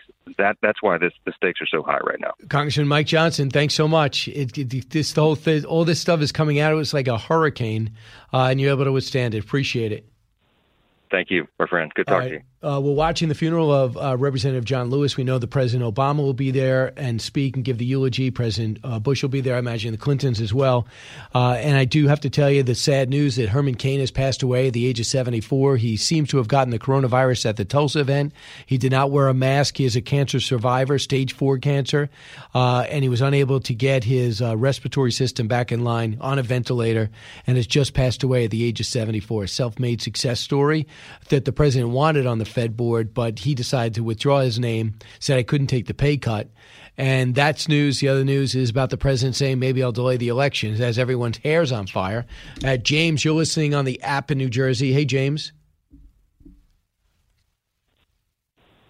James, what's on your hey, mind? man, how you doing? Good. Yeah, so he he's got these guys all twisted up in a pretzel. He's saying that purposely because he's a master chess player, right? He's thinking seven steps ahead so when he wins the election and the Dems are, you know, flipping out about he stole it, he cheated, he's going to be able to say that, hey, I told you guys to to postpone it. So it's a lose lose for the Dems and the Libs for him pulling that out. Good move. If it is a move, you know, that's pre-thought. If that if that's the backstory, it does it does take the whole. What do you mean, Mr. President? You don't want to accept mail-in ballots? I don't want to do it. There's no way I want. I'm fine with absentee ballots. That's about a million people. I'm not fine with hundred million Americans voting at home and mailing it in through our postal system and believing that it's going to get there unmarked and unmolested. I just don't believe it. Uh, and maybe you want to disabuse me of that. So there's a lot of breaking news. We'll cover it all, including what New York has just done on their own when it comes to testing. You'll like that story when we come back on the Brian Kilmeade Show. Giving you everything you need to know. It's Brian Kilmeade. With Fox News Podcasts Plus, you can enjoy all your favorite Fox News podcasts without commercials. Subscribe now at foxnewspodcasts.com.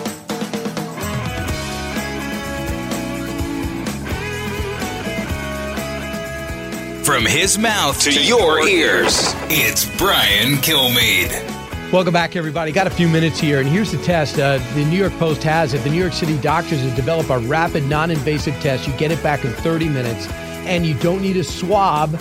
You need saliva, which I believe we all have. Columbia University's Fertility Center actually came up with it. They use a person's saliva to screen for COVID 19. Small sample placed into a tube containing enzymes and a compound that cause a chemical reaction if we could get this within 30 minutes, this would help sports help us. And it's got to be accurate because we cannot wait five, six days with the reagent and the swab, hard getting swabs, hard getting reagents. This would be amazing. And as usual, New York is coming up with it, uh, which is pretty cool. There's also something negative happening in New York.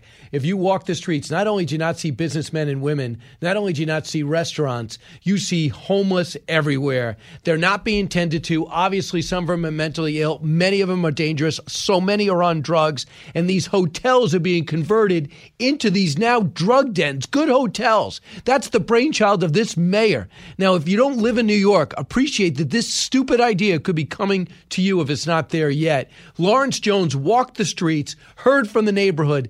Listen to what he got. Lawrence Jones from Fox. Listen. Three months they've been here. Since the shutdown, they've been here every single day. And they just shoot up in the open. Shoot up. What do the leaders do as a result of this? Nobody. Nothing. What do you think about New York then compared to San Francisco and Skid Row? How it's they, getting there. It's getting there? Absolutely. Who do you blame for all of this? Um, the mayor. The mayor, de Blasio? yes. He's responsible. Absolutely. There's more, and that's of people in these hotels. Think about this. You live in an apartment building, maybe some of you rent or you lease. Next thing you know, they're being leased by the city to people who uh, have no interest. I don't care if you have the biggest heart in the world. You got to keep your family safe. Listen to this. Are you concerned? I'm a bit concerned, especially as a woman at night, because I work at night and I come home late. And just during the day, I just saw one guy help another totally out of it guy across the street. Yeah. Must have been drugged. The whole dynamics of the community have changed. I've been living here since the early 80s, and I've seen so many drug deals go down. Right, right. I don't want I don't want those days to come back. Yeah, yeah, either do I. Uh, I lived it. I was in high school and college. I watched it being transformed. It became the safest city in the world. Where's Mike Bloomberg in this? Rudy Giuliani's outraged. Bernie Kerik's outraged. Ray Kelly is off the hook. Where is Mike Bloomberg? He was there for 12 years. So I got to read this statement. So uh, the thing making news right now, outside from uh, Congressman Lewis's funeral uh, and the president's president's in attendance is the president's comment that maybe he'll delay the election because everyone wants to do mail-in voting. Uh, this is from the campaign. Trump's. The president is just raising a question about the chaos Democrats have created with their insistence on mail in voting. They are using coronavirus as their means to try to insulate universal mail in voting, which means sending every registered voter a ballot, whether they ask for one or not. Voter rolls are notoriously full of bad addresses for people who have moved or non citizens or who are deceased. Universal mail in voting invites chaos and severe delays in results. And I'll tell you this my mom passed away in 2018. Guess what she got in the mail? A ballot. And guess what else she got? $1,200. Think about that. That's how organized they are. Jason in the House, the Jason Chaffetz podcast. Dive deeper than the headlines and the party lines as I take on American life, politics, and entertainment. Subscribe now on FoxNewsPodcast.com or wherever you download podcasts. Live from the Fox News radio studios in New York City, fresh off the set of Fox and Friends, it's America's receptive voice, Brian Kilmeade. Hi, everybody. Brian Kilmeade. Thanks so much for listening. It's a crazy day right now. Uh, first off, the sad news uh, Congressman Lewis uh, will be buried today. And of course, President Obama will be giving the eulogy. It'll be great. President Clinton's in attendance. And I think President Bush will be there as well. Civil rights uh, in his 20s, a civil rights activist throughout his life and career, longtime congressman. So uh, this has been over the last week or so. So this will continue. It's strange to watch, see these presidents walk in with masks, but that's just uh, part of life. We're covering that. Sad news about Herman Cain passing away at the age of 74. Seems to have contracted coronavirus, perhaps, at the Tulsa event for the president. He was compromised because of cancer going in, was not able to recover his uh, respiratory um, system, was unable to recover, was unable to get off a ventilator and just passed away. So we're following that story. And the president's headline is today saying maybe we're going to have to delay the election if Democrats continue with this mail in voting. Whew. Let's get started. Now, with the stories you need to know, it's Brian's Big Three. Number three. I'll just cut to the chase. Big tech's out to get conservatives. That's not a suspicion. That's not a hunch. That's a fact. Conservatives are consumers too. Everybody should be able to speak their mind. Here we go. Big tech, big issues, few solutions. The most powerful CEOs in American business testified on Capitol Hill Zuckerberg, Bezos, Pichai, and Cook. Privacy, bias, fairness, monopoly all permeated the conversation. But what was even accomplished? What concerns you, if anything? What would you like to see done now? Number two. DHS law enforcement presence will remain in Portland until we can be assured that the plan put in place by the governor and the Oregon State Police is working, is effective, and they can continue to do it night after night and keep the criminal and violent activity away from that courthouse. Uh, Chad Wolf weighing in. Should we stay or should we go when it comes to Portland and Seattle? I'm talking about places like Portland and Seattle specifically, but there are other states and cities too. But it depends on who you ask, and I'm talking about federal agents. Mixed signals as unrest reigns again last night, day 63 in Portland's case. What the states are finally pledging to do, and why the Trump team is not just taking their word for it. Number one. Local school officials make decisions about how and when to return. Dr. Anthony Fauci cited studies yesterday that children over nine years old can transmit the virus, just like adults. Where do we go from here? Corona. Seven states set single day records in a number of cases, and virus is now worrying cities in the Midwest. Front and center at everyone's kitchen table is how to get kids back to school grandkids, relatives, neighbors. What would it take for you to feel comfortable? I have some great listeners, some of which are not comfortable. I am comfortable. I am ready now. Unions likely are not ready. I hope their their their motivations are pure. I think not. Meanwhile, new stimulus package prospects seem to be sinking and the market's reacting. And we'll discuss that and we'll take some of your calls here. So I was. Uh, let's talk coronavirus. First off, I believe that the big issue right now is getting back to schools and getting these schools ready to open. Some are opening up. The private schools, especially. Pete Hegseth on with me on Fox and Friends and a guest earlier on this show came out and said my kids are getting ready. Mayor De Blasio says I'm going to announce today of New York how New York's going to get ready. I mean, what excuse does New York and New Jersey and Connecticut have for not opening up schools? The cases are down, ridiculously low, and my fingers are crossed they stay low. But our bad hit in the spring, it's been a very good summer for the coronavirus here. Nobody's working, that's part of it. The city is totally empty. The kids need to go to school. Teachers need to teach. What is the plan? Already, teachers' unions are talking about strikes in three separate states Texas and Florida and Arizona are the three we hear about need to get kids back to school. So Dr. Birx, who's one of the nicest people seemingly you're ever going to meet, and the president's really counting on her. He, she's the one who told the president millions will die unless we shut down the country. The country's shut down, and we're having a heck of a time getting off its back. Now, 30, our economy shrunk 32 percent. 1.4 million more people just apply for jobless benefits. So I'm talking to Dr. Birx about getting back to school. Listen to it. Tell me how. Tell me about this conversation. Tell me what you think about this portion of our conversation. Cut five. Do you believe, even in the hottest spot, there's a way to get kids back to school safely, being that their transmission uh, is so low? The chances of them getting it is so small. Well, first, let's go back to those two statistics. One, we don't we know from examples around the country that children do get infected. What we do know is they do better by and large. The question about whether they are less transmit transmit the virus less is still an open debate. We have one study, it's not done in the United States, and I think that still is an open question. When you're talking about putting children back in school, the teachers, the grandparents that are home in multi generational Dr. Birx, households. can I stop you there? I heard, I mean, we've heard from experts who say it's almost impossible for kids to spread this to other kids and to adults. You're saying that's not true at all?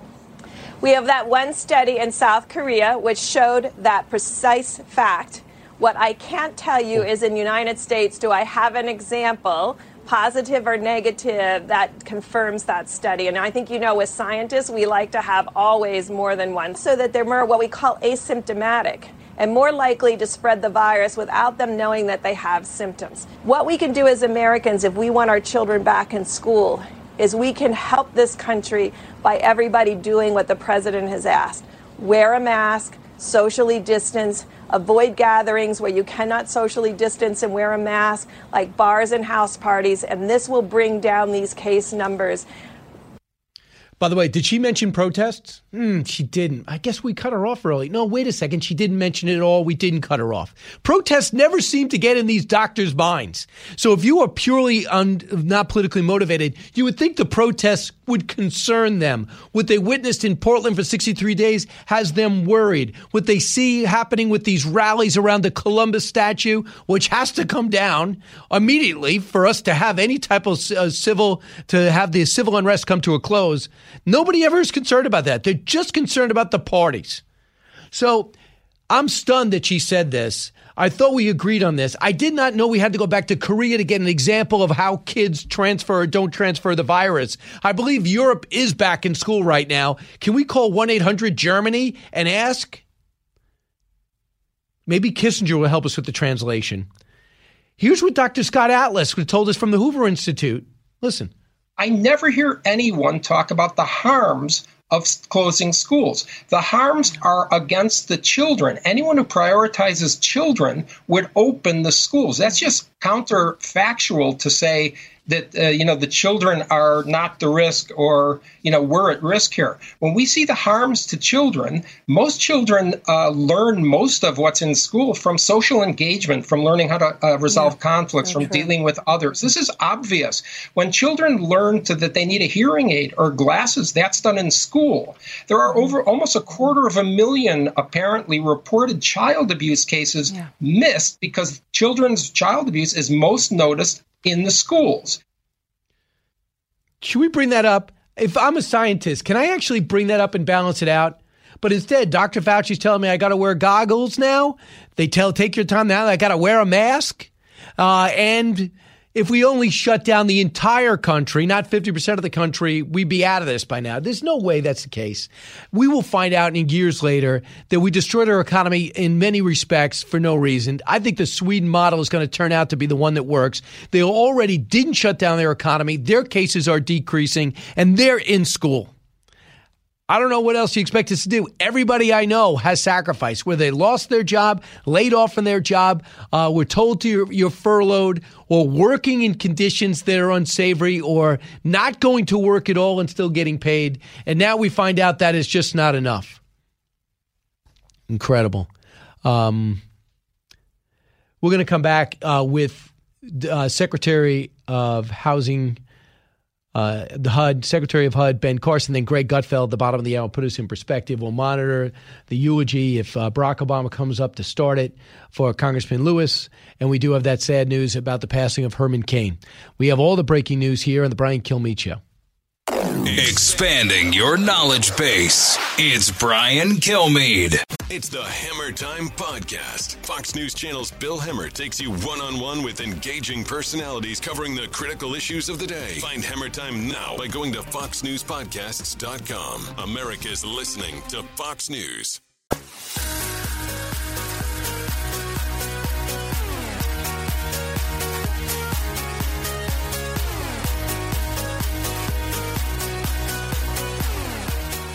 A talk show that's real.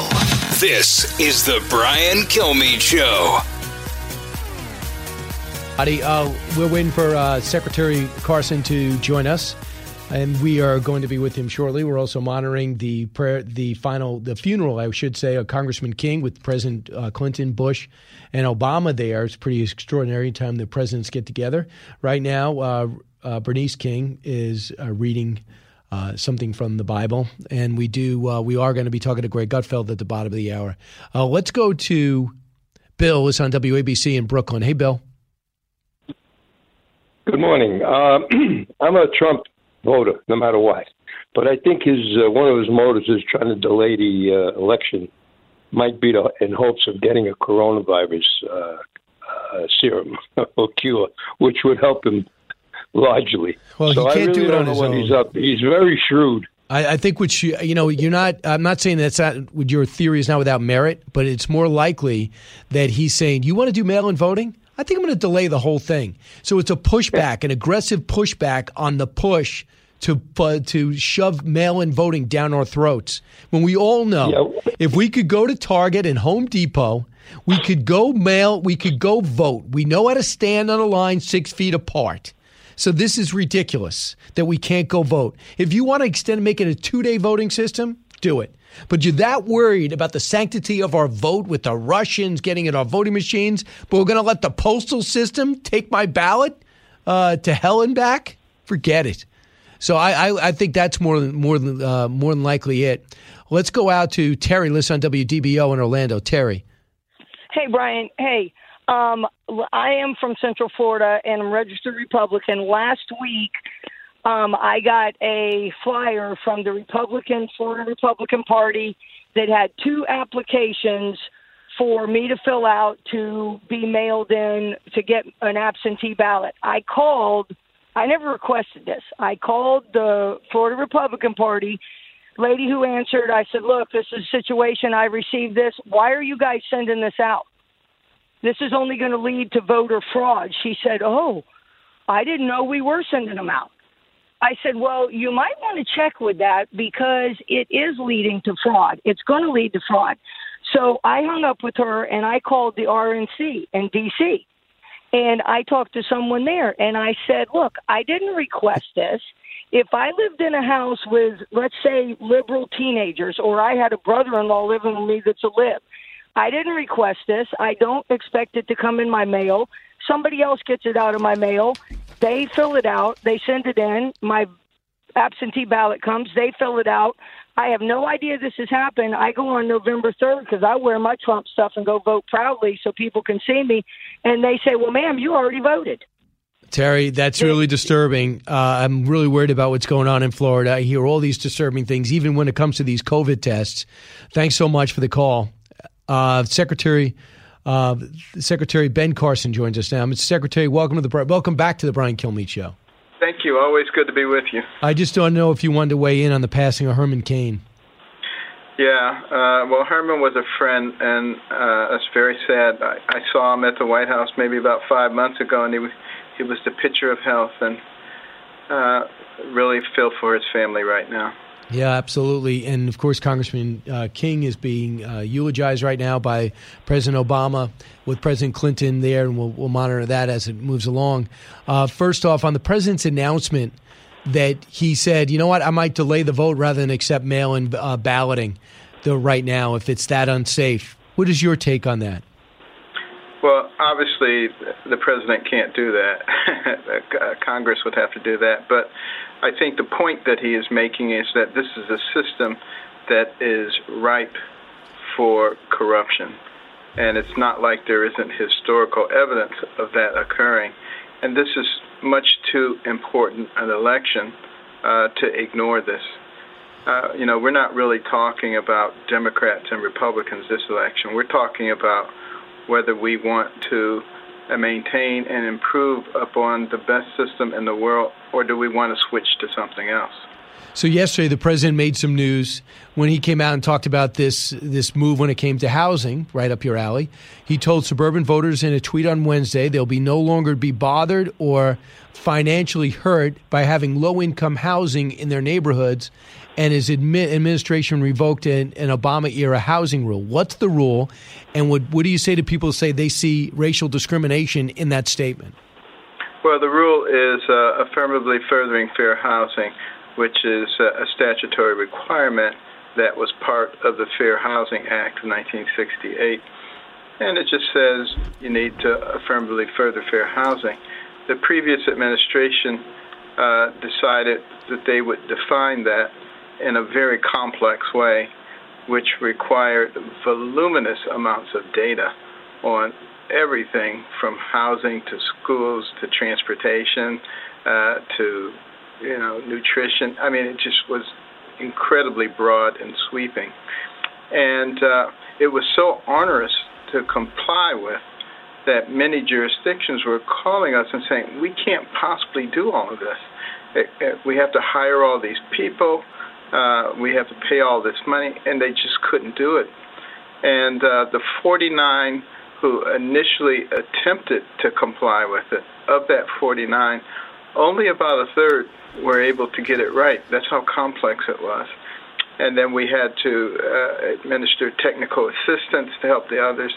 For those just those 49 cases, it cost three and a half million dollars in technical assistance from HUD and uh, there are 1,200 jurisdictions, not just 49. So you can you can see that this is really kind of untenable. So we try to make it less complex, but it was still too complex. So we just said, you know, let's take this down and replace it with something that is very simple, that is consistent with our federalist uh, roots, and that is allowing the various jurisdictions to determine for themselves uh, how they were going to manage the way that the people who live in those areas, who actually are the people who vote them into office. It makes a lot more sense. Now, some people take what the president did as uh, an indication of racism that you know we don't want people from the city to move to the suburbs. We don't want minorities in the suburbs. But there was a Brookings study not long ago uh, looking at the demographic composition of suburbs in the 100 largest metropolitan areas, it discovered that 35% of the suburban inhabitants were members of racial minorities. 35%. And in uh, Las Vegas, San Francisco, Houston, and Washington, D.C., that number rose to more than 50% of the suburban inhabitants. So to to try to make it into a racial issue is okay. uh, not uh, consistent with the facts. And we only got 30 seconds left, but this is an anniversary, one year anniversary of the FYI, FYI program, getting foster youth to live independently. You got to be proud of that. We're very proud of that. Uh, these uh, young people, about 20,000 of them, age out of foster care each year with no support system at the most critical time in their life. And this is to give them those services that will set them on the trajectory to self sufficiency. Love it. That's what this is all about. Making a real impact. Secretary Carson, thanks so much. Greg Gutfeld next.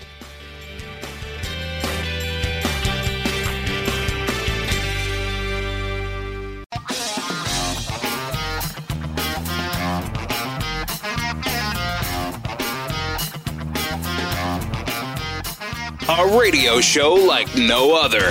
It's Brian Kilmeade. When I heard okay. Kilmeade's voice, I'm going, oh, God, why does he have to ruin everything? Dear Greg, I love you. Call me Kilmeade.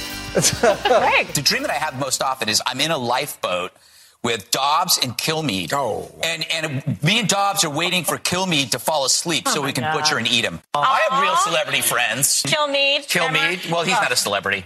Oh, ouch. I'm going to wrap I love his new hairpiece, yeah. though. So funny that you do a show called Fox and Friends when you're neither a fox and you have no friends. I just wanted to see how big the crowd is. This is definitely bigger than Kilmeade. This is from Henry. How do you all react to an autograph request? You know what I do? I will sign it as Brian Kilmeade, and then I'll swear at him. That is just some of the things that reveal that Greg Gutfeld has an unhealthy obsession with me. Uh, and and I say that because he's on the line. He's got a brand new book yes. out. That's the only reason he'd wake up this early. It's called yes. The Plus Self Help for People Who Hate Self Help. Best title I've heard in a while by a truly terrible person. Greg, welcome back. yeah, you know, by the way, you said unhealthy obsession. An unhealthy obsession would be no obsession. So this is actually a healthy obsession, and that it's vibrant and robust and it will never stop. It, it's going to follow you to your grave, Kilmeade, and um, that's kind of the point of the book for uh, to be a positive force in people's lives, including yours. But I don't see the pot. How do I gain from this? I, I, I see no personal gain. America gains from my constant brutal attacks on you. In, that, in their lives, it's a plus, right? So every day I'm faced with a choice. Can I make America better or worse? And I realized that by coming after you, America just becomes a slightly better place. Because they look at me and say, I'm just glad I'm not him. Yes. Right. There you go. Very interesting. And by directing my ire at you, it it drains me of my anger so that I can be a positive force for the 325 million other people. Except one. I'm not. No comment. right. So he is uh, Greg Gutfeld. This book is excellent. Best title I've heard in a while, at least subtitle. The self help book for people who hate self help. But Greg, I've noticed this in all seriousness. Since the pandemic started, you've been zoned in in a different way. Creative still, funny to a degree, but insightful, yes. What this pandemic is different than not only for us, obviously our lives, but for you writing commentary. What's been the challenge? It's it, I mean, I you're actually right for once, and uh, uh, I don't know. I think what happened is I was kind of like faced with a couple of things. One that I could I could exit the COVID pandemic 40 pounds heavier or 40 pounds lighter, or you know, or I could I could end exit this as a minus or a plus. So I started adapting and changing my life in a way of, uh, you know, the gym's closed, so I couldn't go to a gym, so I knew I was going to get fat, so I got a bike, a Peloton, so, and I. And I it, it, it's it's literally changed my life. And it's and the positive nature of it kind of like bleeds into other aspects. I changed my diet i'm basically paleo and um and then I tried I I, I tried to to pick up some other hobbies. Uh, you know, I'm relearning electric guitar. I'm going to get lessons. I bought a tactical shotgun, and now I'm learning to shoot. I'm trying to do a bunch of different things. I got an electric bike, which helps my brain, and and I'm trying to kind of observe my moods, which I know are super erratic, and also know that they're being affected by this kind of bizarre phenomenon. And how do you how do you respond to it? It hasn't been, you know, it, I, I honestly, it hasn't been good for programming. I mean, I think you know my show and the five. It's it's hard to do in different because shows that are based on chemistry. You know, unlike Fox and Friends, um, shows based on chemistry. We've lost the chemistry. We've lost yeah. that ability to make fun of each other. I know. And and and and so now it just looks like we're just talking over each other when in fact we're not. It has to do with the tape delay, but it, it's very frustrating and. Um, I hated it. I, I'm so glad we're in studio now. Yeah, but you know, I, we're not in studio yet. Well, I am. Is, yeah, lucky you. But I think I think I'm going to have to. I think I'm going to return to the studio, but I'll probably be alone, which is what I did for I don't know two or three months. I think I was in uh, st- studio on the second floor by myself, and it was very odd because you know people come in, they wash it down, everybody stays away from you, and it's it's it's a it's a fairly big production about about isolation, you know, and and there's nobody on the floor. It's weird. Everything's weird. I walk through the city and no one's working. It is just vagrants and homeless, and I'm not It's kidding. Uh, so no, I know you're not. I, you know, it's it's. um I made a joke that it reminds me of the 70s, but not the 1970s, just the 70s AD, because it's just like everything's out in the open. Um, uh, there's there's drug trade, there's sex trade, there's gibbering, m- mentally ill people that need help. Uh, there are just and, and and because it's hot outside, there are just people flat out sleeping. And and again, it's like you know, I guess that this isn't really positive. I was going to tie it back into the book, and I go, you know, there's just no way to tie that back Right. into the book. It's too sad. So and what- we've kind of lost. We've abdicated our moral fortitude in this in this world. You know. True. Uh, a lot. And there's a lot of stuff going on even today. Right now, President Bush is speaking at Congressman Lewis's funeral. Uh, President Clinton, I imagine, will be next. And then President Obama shows the impact that he's had. Herman Cain passed away at the age of 74. That's big news. Oh wow. Yeah, it just didn't happened. Yeah, coronavirus. Oh my God! I did not know. I did not know that. That's too bad. Yeah, it just he was happened. red- he was a red eye guest. Yeah, he was funny and a self made Yeah. success story. Yeah, yeah. Jeez. So, wow. but for your book in particular, you took action. The first thing I did when the health clubs closed, um, as you could tell, you've never seen me shirtless, but I've never not worked out four or five days a week unless I was injured. Uh, and Mm-hmm. you also were a weightlifter. There's pictures of you almost like a, you were a bodybuilder for a while. Mm-hmm. So the first thing I did when this thing happened and gym shut down his order the Peloton, it took three weeks. But Yeah. I imagine you on the Peloton not buying into the positive talk that they're giving you. I imagine you being cynical. Come on, what's so great about biking? But instead, you bought into it. I can't I believe into it. it. because I uh, and I think this the re- people I know probably get tired of me talking about this, but it's Peloton is a model for the future of education. You know, education we just we hear a droning teacher in a short sleeve shirt, you know, talking about arithmetic. When in fact you could have a charismatic, incredibly trained, almost like a, a host tell uh, give you a class. And that's what peloton is. Peloton took the gym and brought it into your house with charisma and personality and energy and also skill. These are skillful uh, persuaders.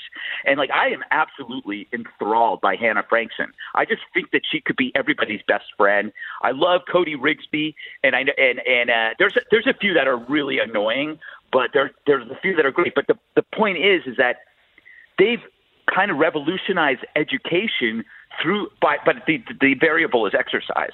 So imagine if somebody did this with math or philosophy or engineering and, and meaning that you hire charismatic people, you train them to teach and then it's online and you don't need you don't need these terrible classes where everybody's being trained by somebody who doesn't want to be there. Uh, a couple You of know? things. I think most people they keep telling me these stories had terrible teachers. I must have just lucked out. I've had mostly really good teachers. Even too. my college, I mean, you know, my college professors also. That really got me into history. I had such great political science teachers that it turned into more history classes. But I don't think so. But Here's you were, why. You were very bright. You weren't a bright student like me. See, I was smarter than my teachers, but you were probably very slow. Yes. So you're not very, prob- not very, but I don't know how you define slow. Uh, but but uh, but Greg, here, here's the thing: you need human interaction. This is where I got to push back on you. I know that I could understand. People are missing the human interaction. And now, yesterday, look what we found out. I don't know if you had this for the five. So we finally, after the spring passed, Fauci thought, by the way, it's an emergency, wear a mask. Okay, thanks for slipping Yeah. that in. Now listen Yeah. to this. Cut one. I think we're going to get to a point where eye protection is recommended. Mm-hmm. You know, it might if you have goggles or an eye face Yeah. or an eye shield, you should use it. I mean, uh, it's not universally recommended, but if you really want to be complete, you should probably use it if you can. Do you have an eye shield laying around? No, but I've seen them at, and I, I, I buy that idea, like in a food service. I don't even know. Okay, so is the eye shield protecting your eyes or protecting other people's eyes? Like, is it the fluid from your I your don't know. I don't know. What time is it? Like your nose is running. Like my nose runs. That does. That, should I wear a nose shield? I guess that that's a mask, obviously. So I think it's about. So I think I just answered my own question. That it's about protecting others from fluid from your eyes, or is it like people sneezing into your eyes? Uh, I don't know because I, I, I, I, I, honestly don't know. But he remember that one that one sentence he said to make it complete, and I think that's that's something that is like like that's the key here. Is like if you want to be complete, but you don't have to be complete, and I, it's almost like having like an extra airbag in your car in a in a in a in a place in the rear or something. I don't know how, but it's not entirely the it's not it's not on the same level as a mask. But it does sound absurd. Like we're going to be walking around in goggles. Why don't just wear sunglasses? I don't know. No, we're gonna have we're gonna have sealed eye sockets. And Yes. you, I know right now when I go out and I'm actually taking the train, when I go out and take Yeah. the train, there are going to be people with goggles, and in two or three weeks, most people will have goggles, and that's going to Yeah. be required. Why? I mean, what is going on? I mean, It, it it's one of okay. So every single thing that Fauci has said has either been somewhat right or somewhat wrong because this is new. In the beginning, he told us that this was going to be not a big deal. He he poo pooed, if that's a word, uh, masks because he wanted to protect the supply of masks. And this, and then there was a lot of people saying like, "Oh, masks don't work." I mean, or you don't need to wear masks, and they were medical professionals. But then we find out that they were probably lying to protect the supply. And then there are people that were medical experts that were saying, you know, oh, I think even Fauci said continue going on cruises. I think that might have even been in April. And I was, as you know, I was an early panicker. I mean, I was the first person, I think, might might have been, maybe Cavuto might have been though, to, on on Fox to really start yelling, um, uh, acting like a crazy person on the five when I was saying that we need to shut down travel. And that was a week, I believe, before they actually shut down travel from China. But I was, and, and a lot of people thought that I was nuts, but um, that was back in January.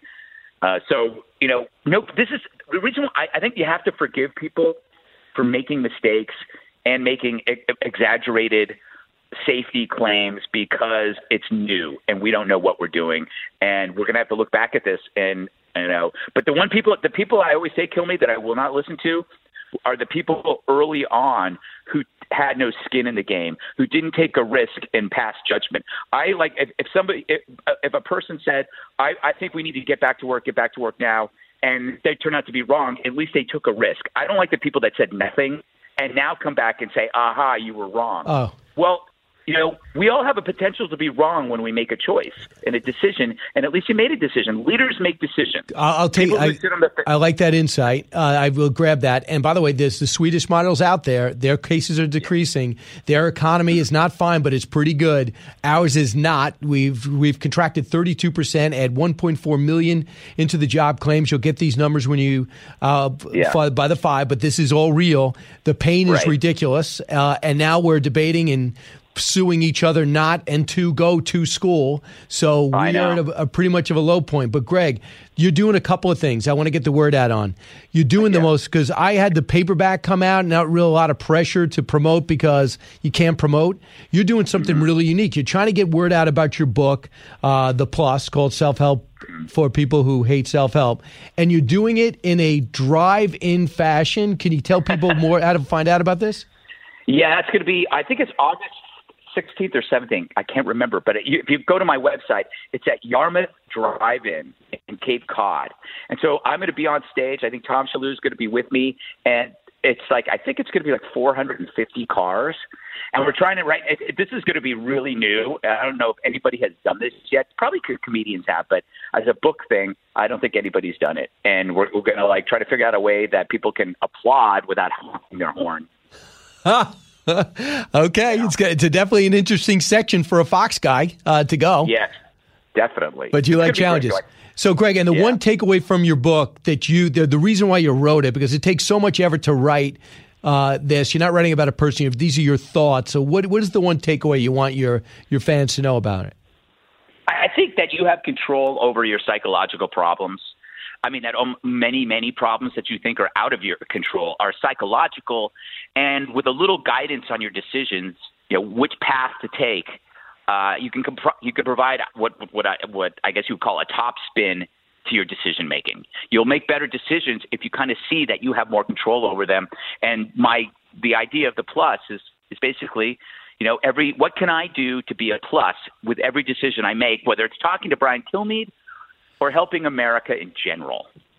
nice, love it, Greg. Uh, August 16th at eight o'clock. So please don't be late. That's when it is. August 16th. All right, Allison had to look that up for you. It's you. unbelievable. All right. Any, anything else he has to do today, Allison, or is this it? Is uh, you just got to host the five, and then you're done. So Yeah. get some rest. Yeah. Hey, All right. Greg, congratulations on your new body, your new look, your Peloton. Uh, and the only thing that bothers me about this Peloton, if you're an instructor, don't stop pedaling and yell at me. You better keep I pedaling. I agree. Thank you. Uh, it drives me mad. I actually yell at. Uh, it's why I don't do that girl Jess King anymore. I don't. I don't do her at all. Yeah, because you know she what? Stops. She stops and she starts talking about what she did that day, and Mm. I'm like, "That's it. No more." you broke up with her. Uh, I did. I haven't done her in months. I haven't. I have not done her uh, her class in months class. because of that. Exactly. Greg Gutfeld just saved his marriage at the very last minute. Greg Yeah. Gutfeld, thank you very much. Pick up the you. Talk plus. to later. Self help for people who hate self help. I do not like him.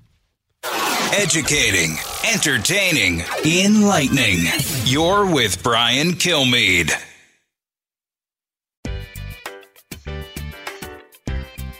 The more you listen, the more you'll know. It's Brian Kilmeade. He also noted in later years that his first congregation of chickens listened to him more closely than some of his colleagues in Congress. John also thought that chickens were just a little more productive. At least they produced eggs, he said. The President of the United States got a former President of the United States, Bush 43, just got a standing ovation when he left. Bill Clinton speaking now at the funeral of Congressman Lewis, and President Obama will close the show. Uh, President Clinton is taking a long time to go through. Uh, I don't know if, um, and he's talking about all uh, a race and everything, and many people consider Bill Clinton the first black president. Nancy, listen WXJB in Florida. Hey, Nancy. Hey, Brian, how are you doing? Good. What's on your mind? Hey, I'm just wondering, is anybody looking into doing a study on the daycares? I have a girlfriend who has two little ones. They have never shut down. So I'm just wondering why isn't somebody looking into how this is working in the daycare yes. in Florida or in the country and the workers that go there because they have never shut down. Great point, And Nancy. We want to find out about kids in school. Why not go with go where kids are in daycare? John, Tulsa, KRMG. John. Hey, yes, sir. Hey, Brian, thanks for taking my call. Out of the Michigan Innovation Headquarters in Ann Arbor, there's a small company called the Cortec Group developing a new silicon doped quantum dot UV LED that they say kills the coronavirus and other microorganisms fast and effective. They're a supplement to your regular lighting. You put them in the ceiling, you flip the switch, and these new UV LEDs can kill the coronavirus, decontaminate a hospital room, uh, transit system, uh, sports locker room, and so forth, uh, fast and effective. So if you breathe the droplets out into the air, it'll kill the coronavirus. All right, John, I'll look into that. I know JetBlue is using those UV rays too, a robot actually. Thanks so much for listening to the Brian Kilmeade Show.